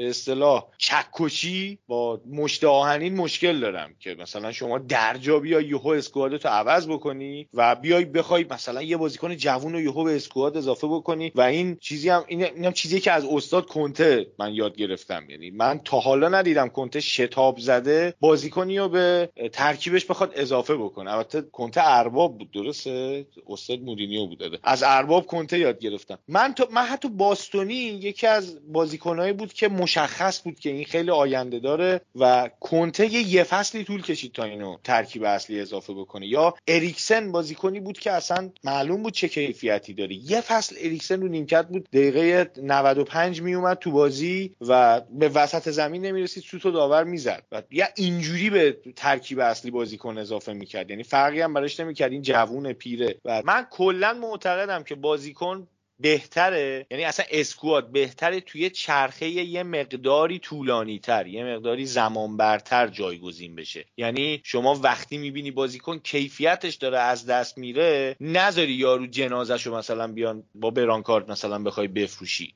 بذاری یارو وقتی می‌بینی که آقا این فصل مثلا عملکردش نسبت به فصل قبل 20 درصد افت کرده خودت متوجه میشی و می‌بینی که این بازیکن داره تحلیل میره بیشتر مصدوم میشه نمی‌تونه همه بازی ها رو بازی بکنه. کم کم به فکر جایگزینیش باشی هم می‌تونی ازش درآمدزایی بکنی. یعنی قطعا باشگاهی هستش که برای همون بازیکن 70 درصد هم پول بده. و از اون ور چیز دیگه بارها با هم دیگه صحبت کردیم. من با اسطوره سازی خیلی کلا مشکل دارم. یعنی به نظر من مثلا چه می‌دونم یه بازیکنی مثل زانتی شاید دو فصل آخرش تو اینتر می‌تونست تبدیل به این بشه که به جای اینکه هوادارا بپرستنش فوش خارمادر بهش بدن که بابا مثلا این فلانیو بکش بیرون اعصاب ما رو خود کرد. یعنی پتانسیل اون یکی دو سال آخر فوتبال هر بازیکنی این هست. اینه که من کلا خیلی معتقد نیستم که بازیکن توی باشگاهی بازنشست بشه. بازیکن باید تو حد باشگاهش باشه. یعنی شما رئال مادریدی و رونالدو بهترین بازیکن دنیاست. رونالدو تو پیکش باید تو رئال بازی بکنه. زمانی که می‌خواد پا بذاره به به اصطلاح افول می‌خواد بیفته تو سراشیبی بهتره که ما فکر جایگزین کردن این بازیکنه باشیم. راموس بهترین بازیکن ته کاپیتان تیمت لزوما این بازیکن نباید تو تیم تو بازنشسته بشه که تبدیل شمارهشو بخوای بایگانی کنی و فلان. نه بهتره که توی یه چرخه یه مقداری طولانی تر یه مقداری با فکر بهترین رو جایگزین کنی.